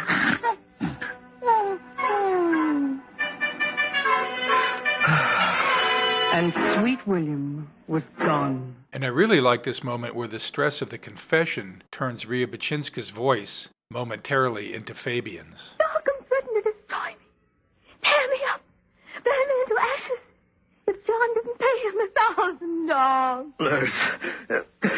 In 1988, Ray Bradbury wrote the teleplay for a version of the story that appeared on Ray Bradbury Theater. This one starred Alan Bates, and it takes place in Paris. And I think it's probably the best of the 80s versions that I've covered so far. I love the shadows in it. I love the moment when Fabian takes pearls out of a drawer next to Alice, but puts them on Rhea instead. I like the way William looks at Fabian as he watches Ileana dance and his eyes close. I like the way Fabian shakes his head no as Rhea says yes.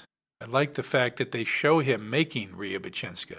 I like this moment when Fabian transfers his essence from Sweet William to Rhea. My voice. Hey, what's happening? It's going. Going. Gone.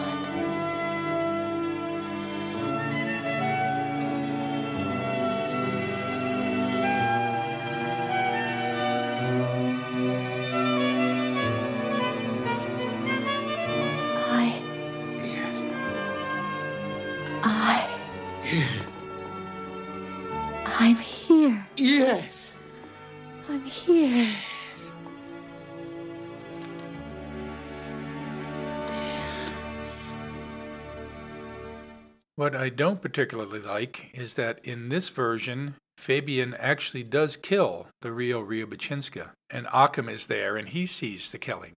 So we lose that moment where we realize that Occam is murdered to keep him quiet about Fabian's relationship with a puppet. No, here Occam is murdered because he's blackmailing him for having seen the murder of the real Rhea. Though I do like the moment when the flashback becomes reality again and we see a fade from the real Ria's body on the stairs to the puppet Riabouchinska in the same spot. We have lived twice.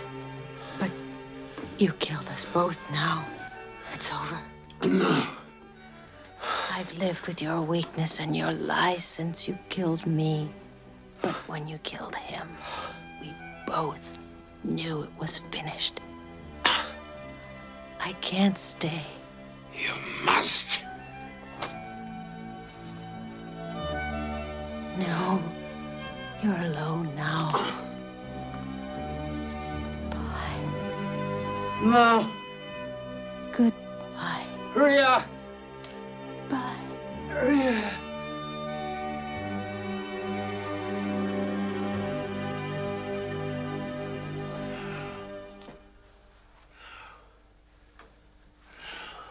Now let's look at our three leads. Three, you say? Yes, three. You may recall that back in my review of episode 12, Santa Claus and the 10th Avenue Kid, I said the following Virginia Gregg plays Miss Webster, and we've previously looked at her career back in episode 4 when she co starred in Don't Come Back Alive.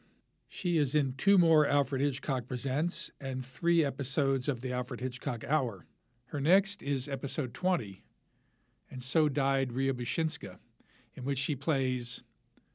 Well, we'll get to that when we get to that. So, what does Virginia Gregg play? She plays the voice of Riabouchinska, of course. She's now in one more Alfred Hitchcock Presents and three Alfred Hitchcock Hours. Her next is Nightmare in 4D, episode 16 of season 2. Charles Bronson is usually thought of as an actor from the 1960s and 70s, but his career started long before that. I played a clip back in episode 15, The Big Switch, with George Matthews from Pat and Mike. Charles Bronson was also in that clip. Let's everybody have a drink. On me. Oh, I never allow no alcoholic beverages around the lady here. Who said alcoholic? I mean, you know, like beer or something like that. Even beer. Uh, milk? Milk's okay. So, how's about everybody a glass of milk? All right. Some milk. Fill Fill 'em up. Uh, there seems to be quite a lot of dough. You know, money around that says you can make it. You know, win it. Well, money talks. That was in 1952, and that was not his first appearance. His first appearance on screen was in 1949 in an episode of Fireside Theater. Charles Bronson was born Charles Dennis Buchinsky. He was the 11th of 15 children in a Lithuanian family in Pennsylvania, in the coal region. He learned to speak English when he was a teenager. Before that, he spoke Lithuanian and Russian. He was the first member of his family to graduate from high school, but when Bronson was 10 years old, his father died and he went to work in the coal mines.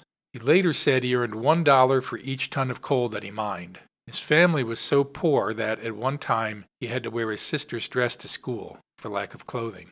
He once told Roger Ebert that getting drafted into World War II was one of the best things that happened to him. For the first time in his life, he was well fed and well dressed, and it afforded him the opportunity to improve his English. So, was he drafted or did he enlist?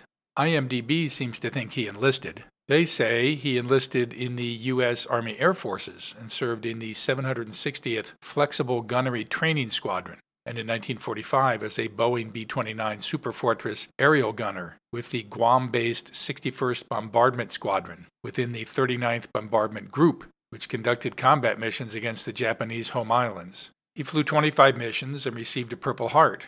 At the end of World War II, he worked many odd jobs until he joined a theatrical group in Philadelphia. He later shared an apartment in New York with Jack Klugman, In 1950, he married and moved to Hollywood, where he enrolled in acting classes and began to find small roles. In 1954, during the House Un American Activities Committee proceedings, he changed his name from Buchinsky to Bronson at the suggestion of his agent, who was afraid that an Eastern European name might damage his career. Now, most of his work in that time is in things not really worth mentioning, except he did play Igor in House of Wax. Oh, this is Igor. He's a deaf mute. He's one of my assistants. So, since Igor is a deaf mute, no audio clips really to play from that film. Also in the 50s, he was in the Suspicion episode Doomsday. He played Machine Gun Kelly, not to be confused with the rapper, in the film Machine Gun Kelly. Oh, you're not being very smart. Because I'm going to kill you now. He starred as Mike Kovac in the TV series Man with a Camera. Man with a Camera. Starring Charles Bronson. Mr. O'Neill, if somebody's threatening your daughter, it's a job for the police. No, I want cops. I'll send for cops. This is a job for you, Mike. There's a picture angle. I ask, in the right places. They gave me one name, Mike Kovac. In 1958, he played Butch Cassidy in an episode of Tales of Wells Fargo. And in the early 1960s, he was in the Twilight Zone episode 2. Go away. Go away! You go take your war to more suitable companions. That's a civilian territory. Then he started to get roles in films such as The Magnificent Seven. He tells me you're broke. I'm doing this because I'm an eccentric millionaire. It's a job for six men, watching over a village south of the border. How big's the opposition? 30 guns.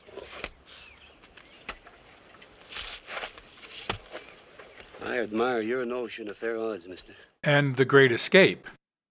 In The Great Escape, he played Tunnel King Valinsky, a role that becomes iconic enough that Quentin Tarantino references it in his rather explicit description of what Madonna's song Like a Virgin is all about in his film Reservoir Dogs. I mean, this cat is like Charles Bronson in The Great Escape. He's digging tunnels. Bronson himself, however, had a deathly fear of enclosed spaces, ever since he'd been trapped in a cave in while working in the mines as a boy. The tunnel he was working in in The Great Escape was a cutaway set, but he could still only stay in it for a few minutes at a time before he had to get up and leave. Now, you won't find Charles Bronson in any TV series after 1967, but that doesn't mean he was immediately a huge film star. He ended up going to Europe to make a serious name for himself. In 1968, Sergio Leone cast him in Once Upon a Time in the West. I saw three of these dusters a short time ago. They were waiting for a train.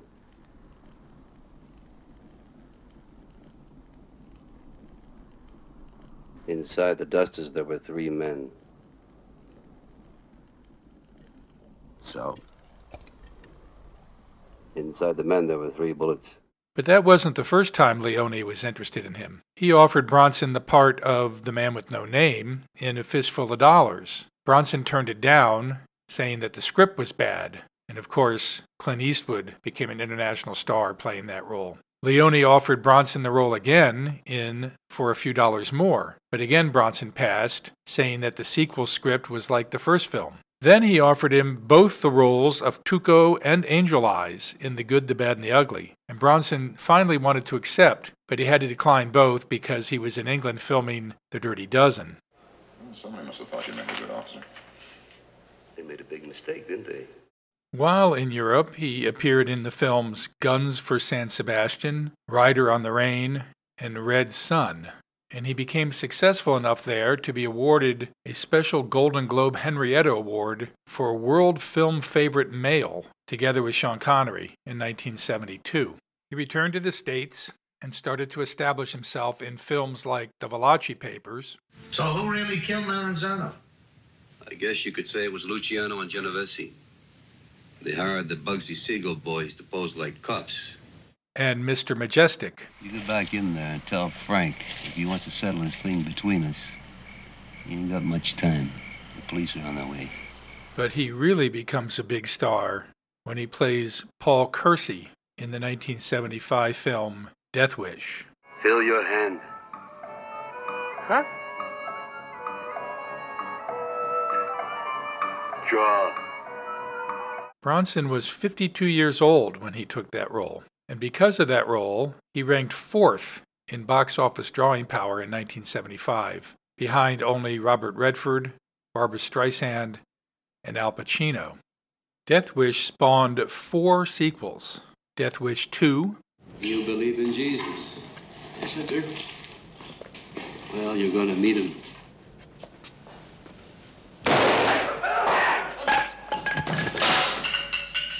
Death Wish 3. We heard shots. What happened? I sent them a message. Death Wish 4. The Crackdown. Gentlemen, it's your lucky day today. Bottle of wine on the house. Hey, not bad. Hey, don't I know you from someplace? I don't think so. Yeah. I know your face. Did you ever live in San Francisco? Uh, I'm from Idaho. Hey, I got a brother in Idaho. What city? Boise? Boise. I know you. I never forget a face. What the hell?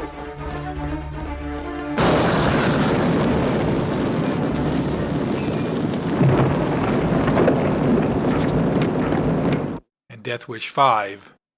The Face of Death. Hey, Freddie. I'm gonna take care of your dandruff problem for you. Bronson was married to actress Jill Ireland from 1968 until her death in 1990. He had met her in 1962 when she was married to David McCallum. At the time, Bronson reportedly told McCallum, I'm going to marry your wife. He and Jill Ireland starred in 15 films together.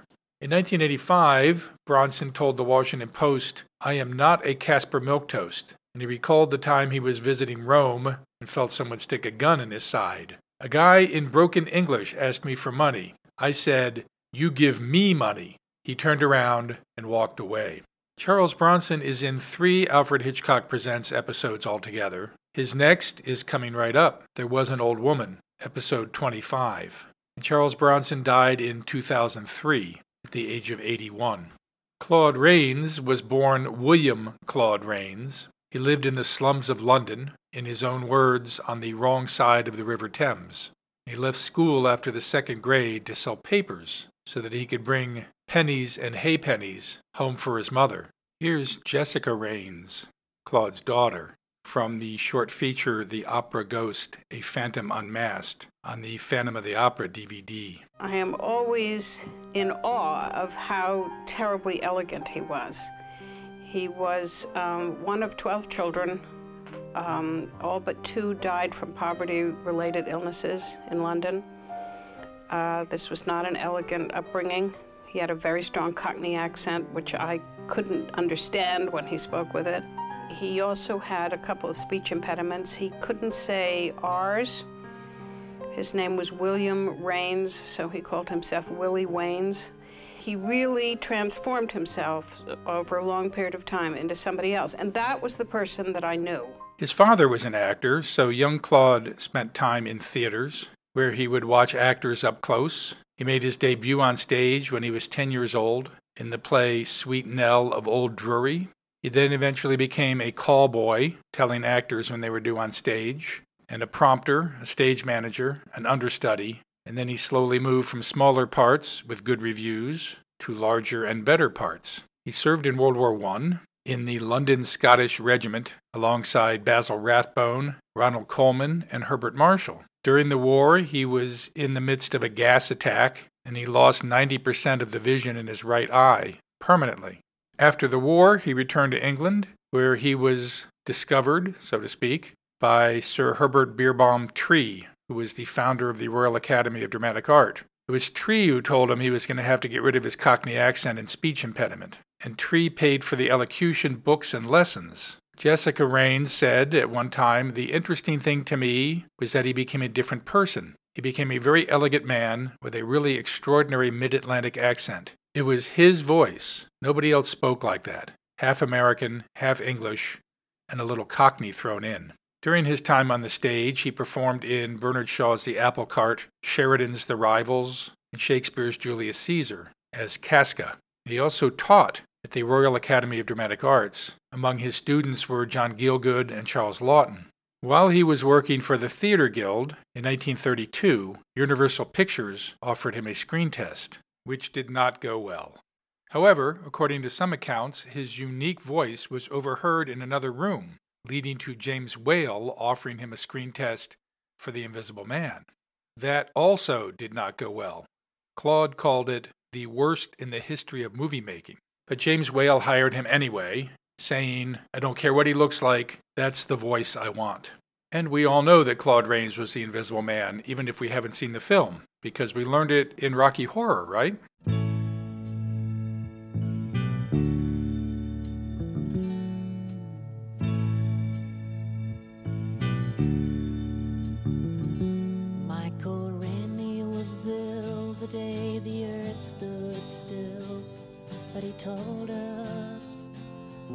Stand.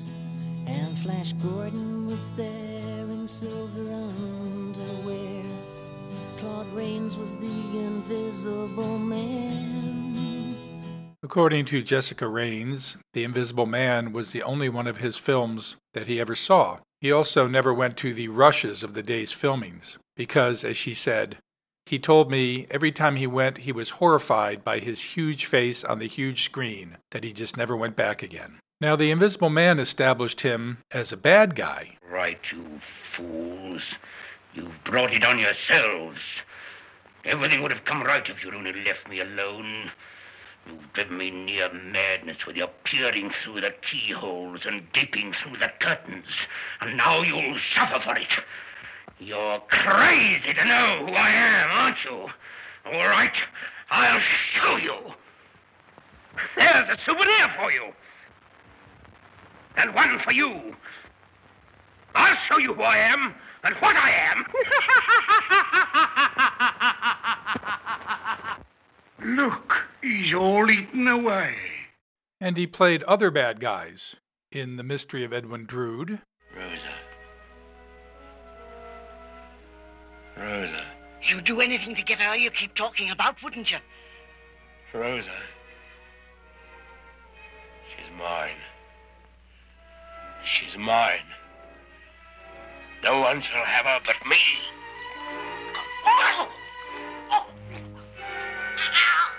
The Adventures of Robin Hood, in which he played Prince John, I know now why you tried so hard to kill this outlaw whom you despised. It's because he was the one man in England who protected the helpless against a lot of beasts who were drunk on human blood. And now you intend to murder your own brother. You'll be sorry you interfered. Sorry. I'd do it again if you killed me for it. A prophetic speech, my lady. For that is exactly what is going to happen to you. and The Phantom of the Opera. Here he is in a scene with our old friend Kate Drain Lawson, who played the landlady in A Bullet for Baldwin, again playing a landlady. Maria, I haven't any money, not now. If you'll only be patient just a little longer. You haven't any money. After working for the Paris Opera all these years. What do you expect to do with your money? Bury it with you? If you do, they'll dig you up and steal it. If you think you're going to add a few francs to your fortune at my expense, you're very much mistaken. Marie, you've been very kind. You've been very patient. You'll be paid, I promise you. Now, please leave me alone. But he also played good guys, such as the father in the film Four Daughters, Girls, this is Felix Dietz. He's a blasted young pup who prefers jazz to the classics. He's arrogant, disrespectful, argumentative, conceited, eh, and I like him. Hello, Dietz. as well as in the sequel, Four Wives, and its sequel, Four Mothers.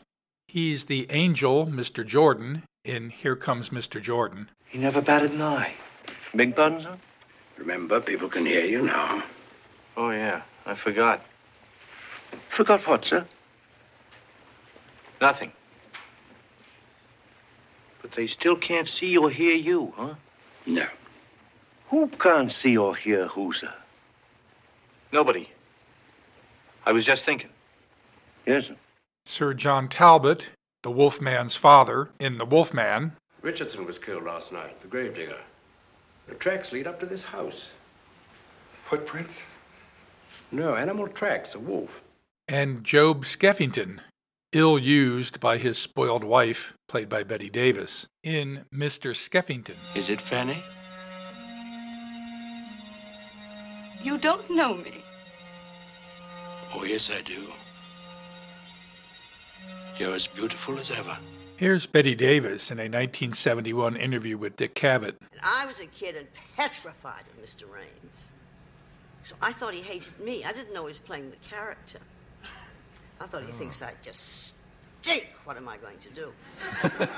and and uh, but eventually we worked together quite a lot. Eventually we became really great friends. So Claude Rains excelled at playing bad guys and good guys. But he also played bad guys that you thought were good guys, as in Mr. Smith Goes to Washington, Every aspect of this matter, the gentleman's attack on that section, everything was dealt with in committee hearing. Mr. President. I wish to ask my distinguished colleague, has he one scrap of evidence to add now to the defense he did not give and could not give at that same hearing? I have no defense against forged papers. Committee ruled otherwise. The gentleman stands guilty, as charged. And I believe I speak for every member when I say that no one cares to hear what a man of his condemned character has to say about any section of any legislation before this House. and good guys that you thought were bad guys, as in Casablanca. It might be a good idea for you to disappear from Casablanca for a while. There's a free French garrison over at Brazzaville. I could be induced to arrange a passage. My letter of transit? I could use a trip. But it doesn't make any difference about our bet. You still owe me 10,000 francs. And that 10,000 francs should pay our expenses. Our expenses. Mm-hmm. Louis, I think this is the beginning of a beautiful friendship. Not to mention bad guys who you somehow end up sympathizing with anyway, as in Hitchcock's Notorious, which we'll get to a little bit later. He is Caesar to Vivien Leigh's Cleopatra in Caesar and Cleopatra. Then you do not resent treachery? Resent? Thou foolish Egyptian, what have I to do with resentment? Do I resent the wind when it chills me? on the night when it makes me stumble in the darkness? Tell me such a story as this is to tell me that the sun will rise tomorrow. But it is false, false, I swear it. It is true. Though you swore it a thousand times and believed all you swore. And he is Judge Dan Haywood in the Playhouse 90 version of Judgment at Nuremberg, the role later taken by Spencer Tracy in the film. Now you listen to this on the signing of the Weimar Constitution. Now we can look forward to a Germany without guns and without bloodshed. A Germany of justice, where men can live instead of die. A Germany of purpose, of freedom, of humanity. A Germany that will call for the best in man. Now, how could a man who wrote words like these be a part of what happened here? His last few films include Irwin Allen's The Lost World, This is the greatest moment of your lives. There it is, directly ahead. A body of land uplifted by volcanic eruption a hundred million years ago. The land where monsters live. and Lawrence of Arabia. He's of no use here in Cairo. It might be in Arabia. He knows his stuff, sir. Knows the books, you mean? His very last film role is perhaps one of his most villainous, Herod the Great, in The Greatest Story Ever Told. Go to Bethlehem and kill this child. To be sure, every newborn boy in Bethlehem must die. Be certain that none escape. In 1951, Claude Rains won a Tony Award for Best Performance by a Leading Actor in Darkness at Noon. He was nominated for the Academy Award for Best Supporting Actor four times for Mr. Smith Goes to Washington, Casablanca, Mr. Skeffington, and Notorious, though he did not win any of those.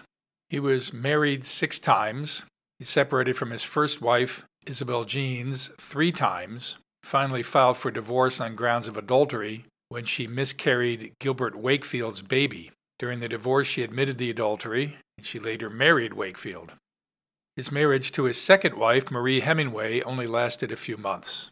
They didn't know each other very well before they got married, and it was not until after they were married that he found out that she was an alcoholic.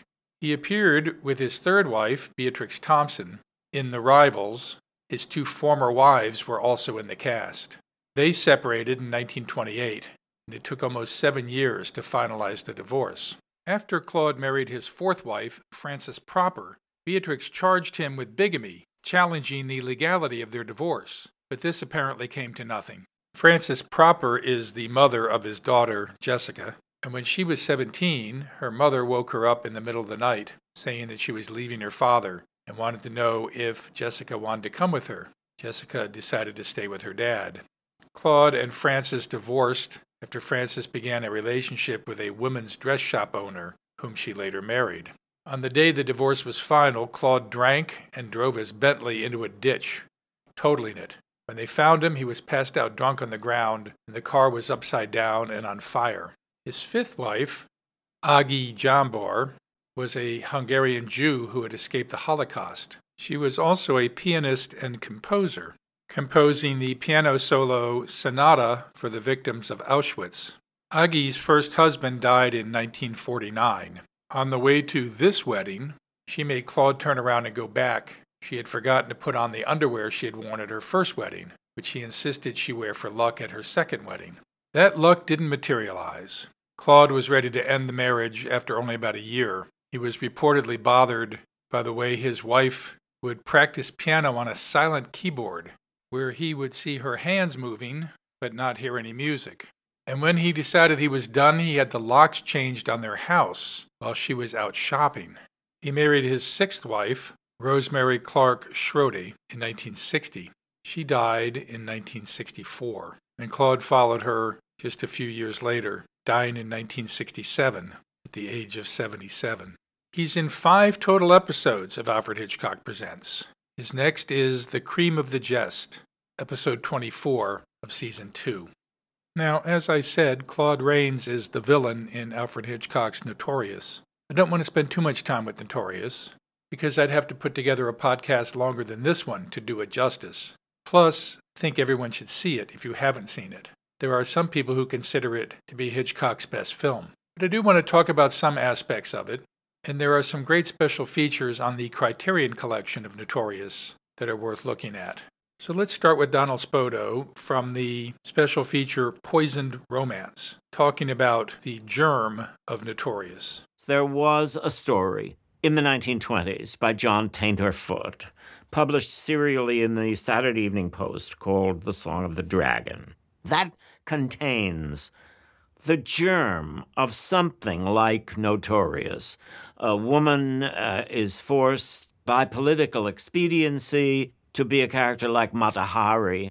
What Hitchcock did was to take a very, shall we say, unremarkable story and turn it into this great, great work.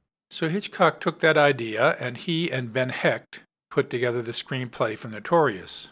Notorious is essentially a love story between a woman crying out for an acknowledgement of love from the man she loves, who is a man who cannot give that to her. It becomes an espionage film because he works for the OSS or some government organization just after World War II. He, Devlin, played by Cary Grant, gets Alicia, played by Ingrid Bergman, who is the daughter of a man who's just been convicted of collaborating with the Nazis, to make inroads in a relationship with a Nazi now living in Rio de Janeiro, played by Claude Rains, who falls in love with her. Alex, Claude Rains' character, asks Alicia to marry him, and she agrees to do so because the government agency she works for urges her to do so.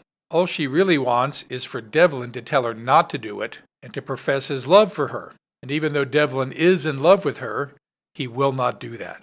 One of the ways in which Claude Rains' character is sympathetic is in the way that he is open about his love for Alicia, that he can perform that act of openness that Devlin cannot. Never mind that later, when he discovers that she's an agent, he tries to poison her. Now, there's a few things I'd like to mention. The first being the MacGuffin in this case, which is that what the Nazis are hiding in their mansion in Rio are champagne bottles filled with uranium ore. Here's Hitch from a 1973 interview. And I thought of the idea they were collecting samples of uranium 235 from which the future atom bomb would be made. And here he is with Francois Truffaut. Ben Hecht and I went over to Ben Hecht et see moi-même, nous avons été voir at the at Caltech, which is the big uh, uh, Institute of uh, Technology of California Caltech at Pasadena à Pasadena to meet Dr. Millikan, pour rencontrer le docteur Milliken. At that time, the leading scientist in America. À ce moment-là, le plus grand scientiste de l'Amérique. And we were shown into his office. Un Our first question Notre première question a été, Dr. Millikan, docteur Milliken, how big would an atom bomb be? And he looked and Il said, Do you regardé. want to get arrested? voulez-vous faire arrêter? Il nous a dit. Do you want to get me arrested? voulez me faire arrêter, moi? And then he spent an hour telling us how impossible it would be. Et euh, il a passé une heure à nous dire à quel point ce serait impossible. And this is Mary Stone, Hitchcock's granddaughter, finishing up that story in the special feature Once Upon a Time. He loved telling the story that after that, he was followed by the FBI. He, you know, and he knows he was on the FBI's list as a potential, you know, they didn't know spy or whatever. But to him, that was very exciting. Here's what Donald Spoto has to say about the MacGuffin. The MacGuffin, the excuse for plot development, was uranium ore, which didn't interest Hitchcock at all. Hitchcock never wanted to make a film that was topical. He never wanted a film that was about something so timely that it would be dated by the time it was released. Another famous scene in the film is the kissing scene between Cary Grant and Ingrid Bergman. It's nice out here. Let's not go out for dinner. Let's stay here. We have to eat. What you need here, I'll cook. I thought you didn't like to cook. No, I don't like to cook.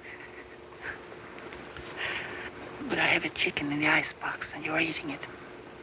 What about all the washing up afterwards? Here's film scholar David Bordwell from the special feature Powerful Patterns. The sizzle was turned up in Notorious. The Hays Code warned against, quote, excessive or lustful kissing, end quote. One for me.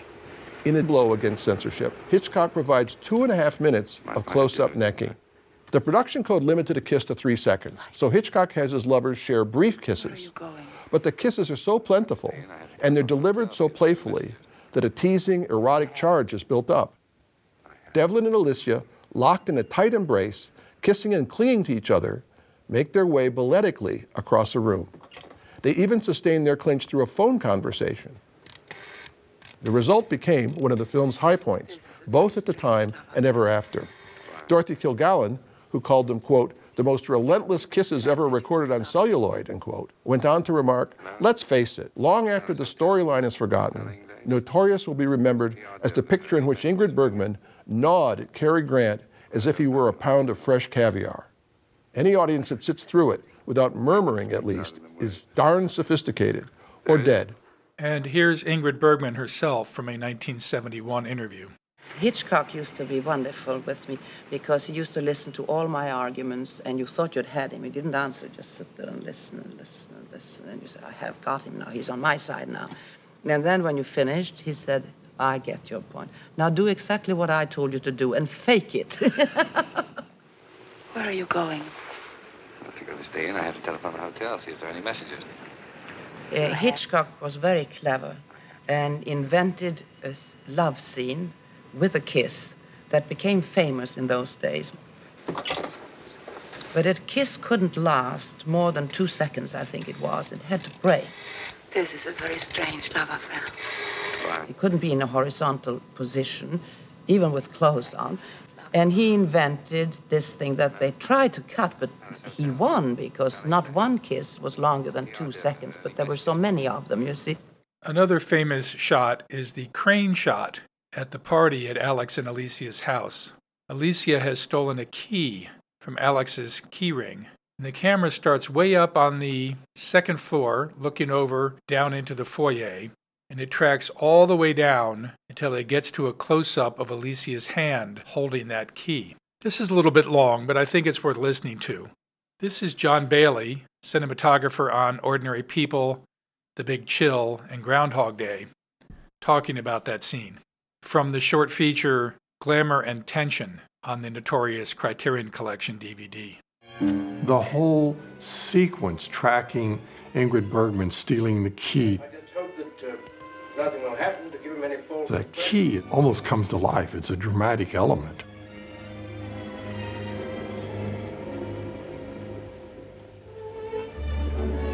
And the key shot down into her hand from a high angle crane shot uh, is one of the most famous shots in Hitchcock's films, and with good reason, because it was very difficult to execute technically, which is why you don't see a shot that ambitious very often. Today, basically all cameras, whether they're film or uh, digital cameras, are essentially reflex cameras. What we see when we look through the eyepiece is what we get. The older cameras had a viewfinder that you framed your shot in, but that is not what the camera is actually seeing. You would set up a shot looking through the lens, but when you actually did the shot, you had to rack the camera over so that the film itself lined up with the lens, but you couldn't see through the lens. It was black at that point. So the way you determined the composition was there was a side finder. The difference between what the lens actually saw and what the operator saw through the side finder was called parallax. When the object that you're photographing is far away, the side finder would kind of move in closer to the lens so that at a distance there was very little disparity between what the lens saw and what the side finder saw. As you moved in close, the side finder would displace more to the side. And so it became more and more awkward to actually see what you were getting. And the operator could only determine sometimes whether he had the accurate composition at the end of the shot. When the director yelled cut, nobody would move. The camera would be racked over into the viewing position. The operator would look at the lens and decide whether the shot was A, properly composed, and whether it was in focus. Okay? Now, that was not such a big problem when the camera was dollying on the floor because the camera assistant for focus could set marks on the floor determining the distance and rack the camera lens appropriately.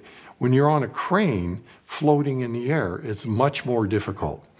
So, this great shot starting at the top of the staircase and going down into the extreme close up of the key in Bergman's hand, most of the camera move down happens in this sort of nether space that is kind of undefined. So, what happened in this shot, as you get close to her hand, she gets pushed to the extreme right side of the frame, and the entire left side of the frame is empty space. As you get right to the end of the shot, she comes back into the center because the camera operator knew what the final composition should look like. But you'll notice if you look at the shot carefully, eight or 10 frames right before the camera stops, there's a little buzz in the focus. The camera operator would not have been able to know that. And that is a very common thing you see with crane shots in this pre reflex camera era. There's so much more that we could talk about in this film. There is, for instance, this quote from Angelica Jade Bastién in her article, The Same Hunger, which is included in the liner notes of the Criterion Collection. She writes Notorious becomes a consideration of what happens when a woman's sexual history frames the totality of her identity. And then there's this quote from Donald Spoto in Spellbound by Beauty. The basic concern of Notorious is a twofold redemption a woman's need to be trusted and loved, which will enable her to transcend a life that has become empty of affection and riddled with guilt and a man's need to open himself to love, which will enable him to overcome a life of severe emotional repression. Both are intriguing comments on this film that really deserve much more than a mention. But I think we'll pretty much leave it there, except I do want to quote Donald Spoto talking about how drinking is used in this film. As a motif in, in films or in any form, people understand that people drinking together is a sign of unity among people and of celebrating an occasion or a person. All the drinking in Notorious is either alcoholic poisoning or finally lethal poisoning. It's pushed to its extreme. The people in the beginning who are drinking are drinking far too much and they're drunk, and some of them pass out. There's a logical development from that to the poisoning with arsenic. And Hitchcock doesn't have to use the words, and he doesn't have to show us the villains pouring arsenic out of a bottle into coffee cups. Overstatement infuriated him. He presumed that adults were watching the picture. And I again want to mention that Alex ends up becoming a somewhat sympathetic character, even though he's a Nazi villain who tries to poison his wife. And you can attribute a lot of that to Claude Rains. Here's the scene where Alicia and Devlin try to cover up their subterfuge by pretending that they are having an affair behind Alex's back. Of course, they both actually do love each other, and Alex senses that. Someone is coming. It's Alex. He's seen us. Wait a minute. I'm going to kiss you. No, he'll only think we. That's what no. I want him to think.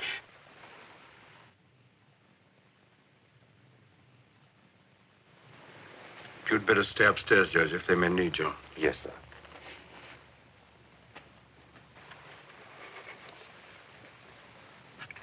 Oh,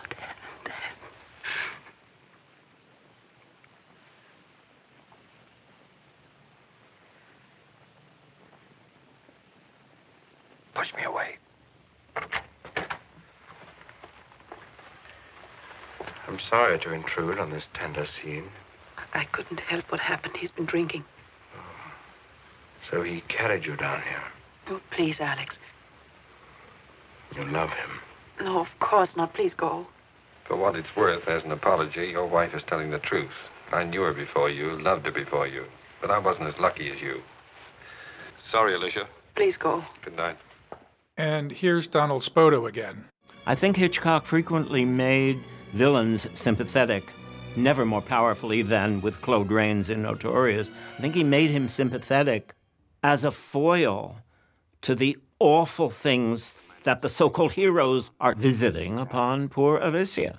And this is director Stephen Frears from the Once Upon a Time special feature.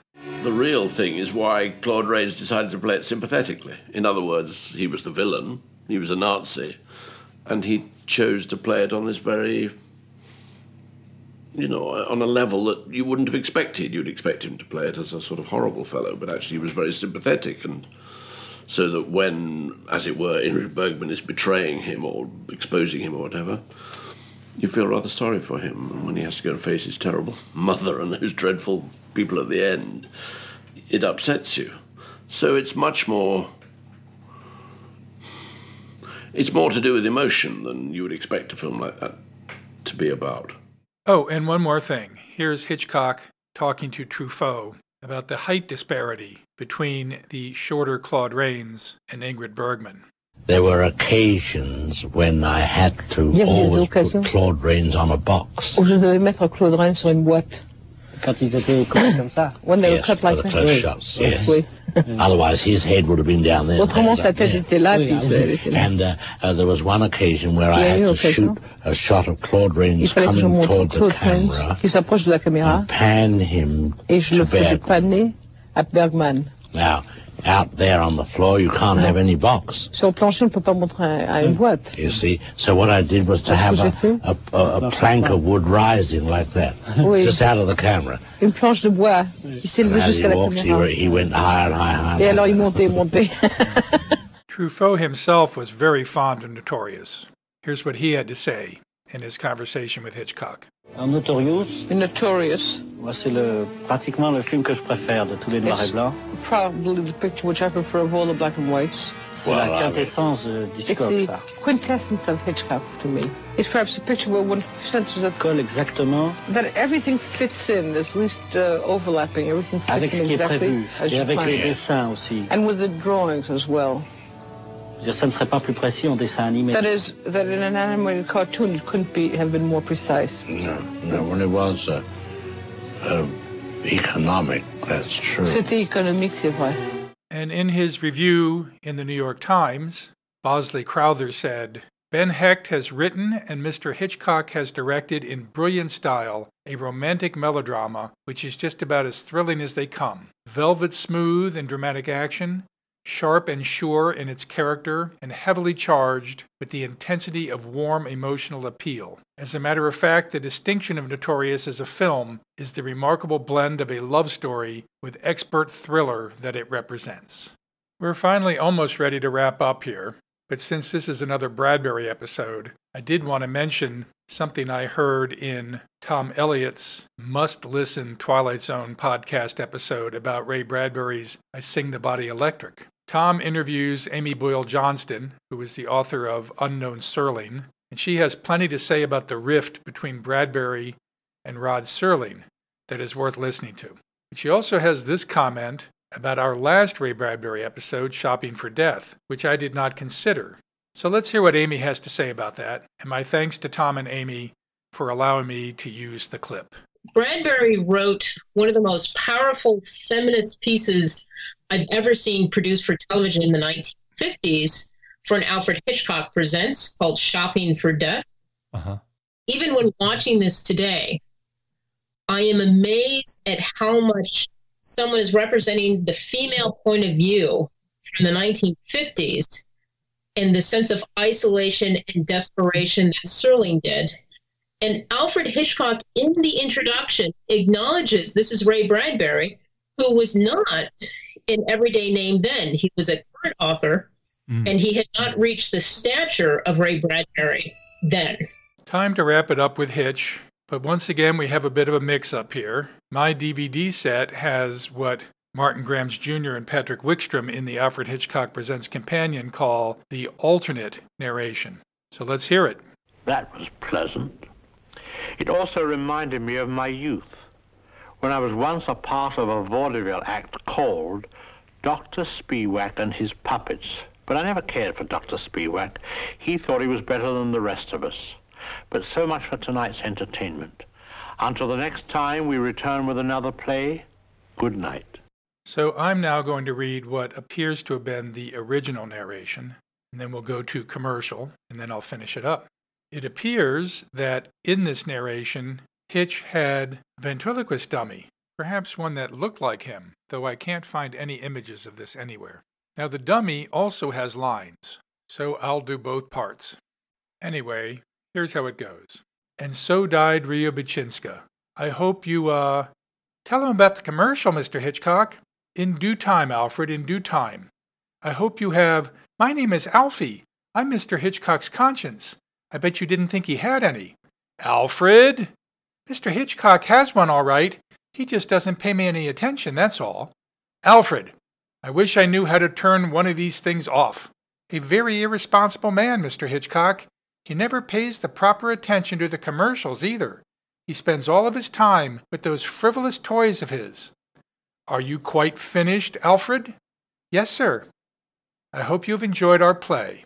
There is a quote from Ray Bradbury in the Alfred Hitchcock Presents Companion, in which he says, Claude Rains was one of my favorites. I had the pleasure of meeting him in person on the set, but for the likes of me, I can't recall anything about the show except that it was wonderful. Jack Seabrook at Barebones Zine quotes Ray Bradbury as saying, It was not a great half hour, but it was such a pleasure to see Claude Rains in something I had done.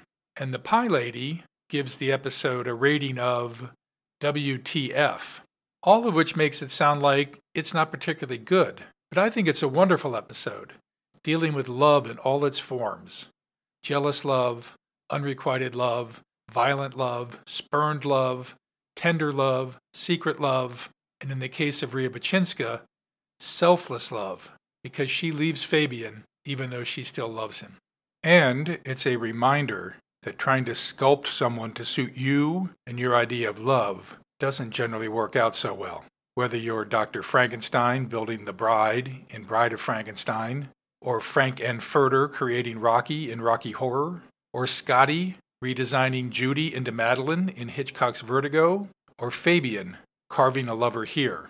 You could even include Devlin's response to Alicia's professions of love in Notorious as a conduit that leads to her near murder by her husband.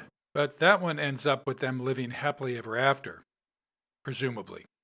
And now, if you'll bear with me, I have a rather long list of references to cite. Donald Spoto's Spellbound by Beauty, Dead of Night, The Twilight Zone, Seasons 3 and 5, 30 Rock, Season 4, Gold Diggers of 1937, Tales from the Crypt, Season 2, The Errand Boy, That Darn Cat, The Love Bug, The Apple Dumpling Gang, Freaky Friday, The Picture of Dorian Gray, King Solomon's Mines, Kid Galahad, Key Largo, Pat and Mike, House of Wax, the Magnificent Seven, The Dirty Dozen, Once Upon a Time in the West, Mr. Majestyk, Death Wish, Death Wish 2, Death Wish 3, the Rocky Horror Picture Show soundtrack, The Invisible Man, The Mystery of Edwin Drood, The Adventures of Robin Hood, The Phantom of the Opera, with the short feature The Opera Ghost, Here Comes Mr. Jordan, Mr. Skeffington, Mr. Smith Goes to Washington, Casablanca, Caesar and Cleopatra, Lawrence of Arabia, Notorious, with all of those great special features, The Greatest Story Ever Told, and the Alfred Hitchcock Presents Season 1 DVDs are all available at the Ann Arbor District Library. The Edgar Bergen clip, The Great Gabo, the Escape episode, Dead of Night, the clip from Batman the Animated Series, the clip from Gotham, the clip from Devil Doll from Hell, the Mystery Science Theater version of Devil Doll, Magic, The Mickey Rooney Show, the suspense episode Riabouchinska, Machine Gun Kelly, Man with a Camera, the Reservoir Dogs clip, Death Wish 4, The Crackdown, Death Wish 5, The Face of Death, the Valachi Papers, the clip from Four Daughters, the clip of Bette Davis from The Dick Cavett Show, the clip from The Lost World, and the clips from Hitchcock Truffaut are all available online.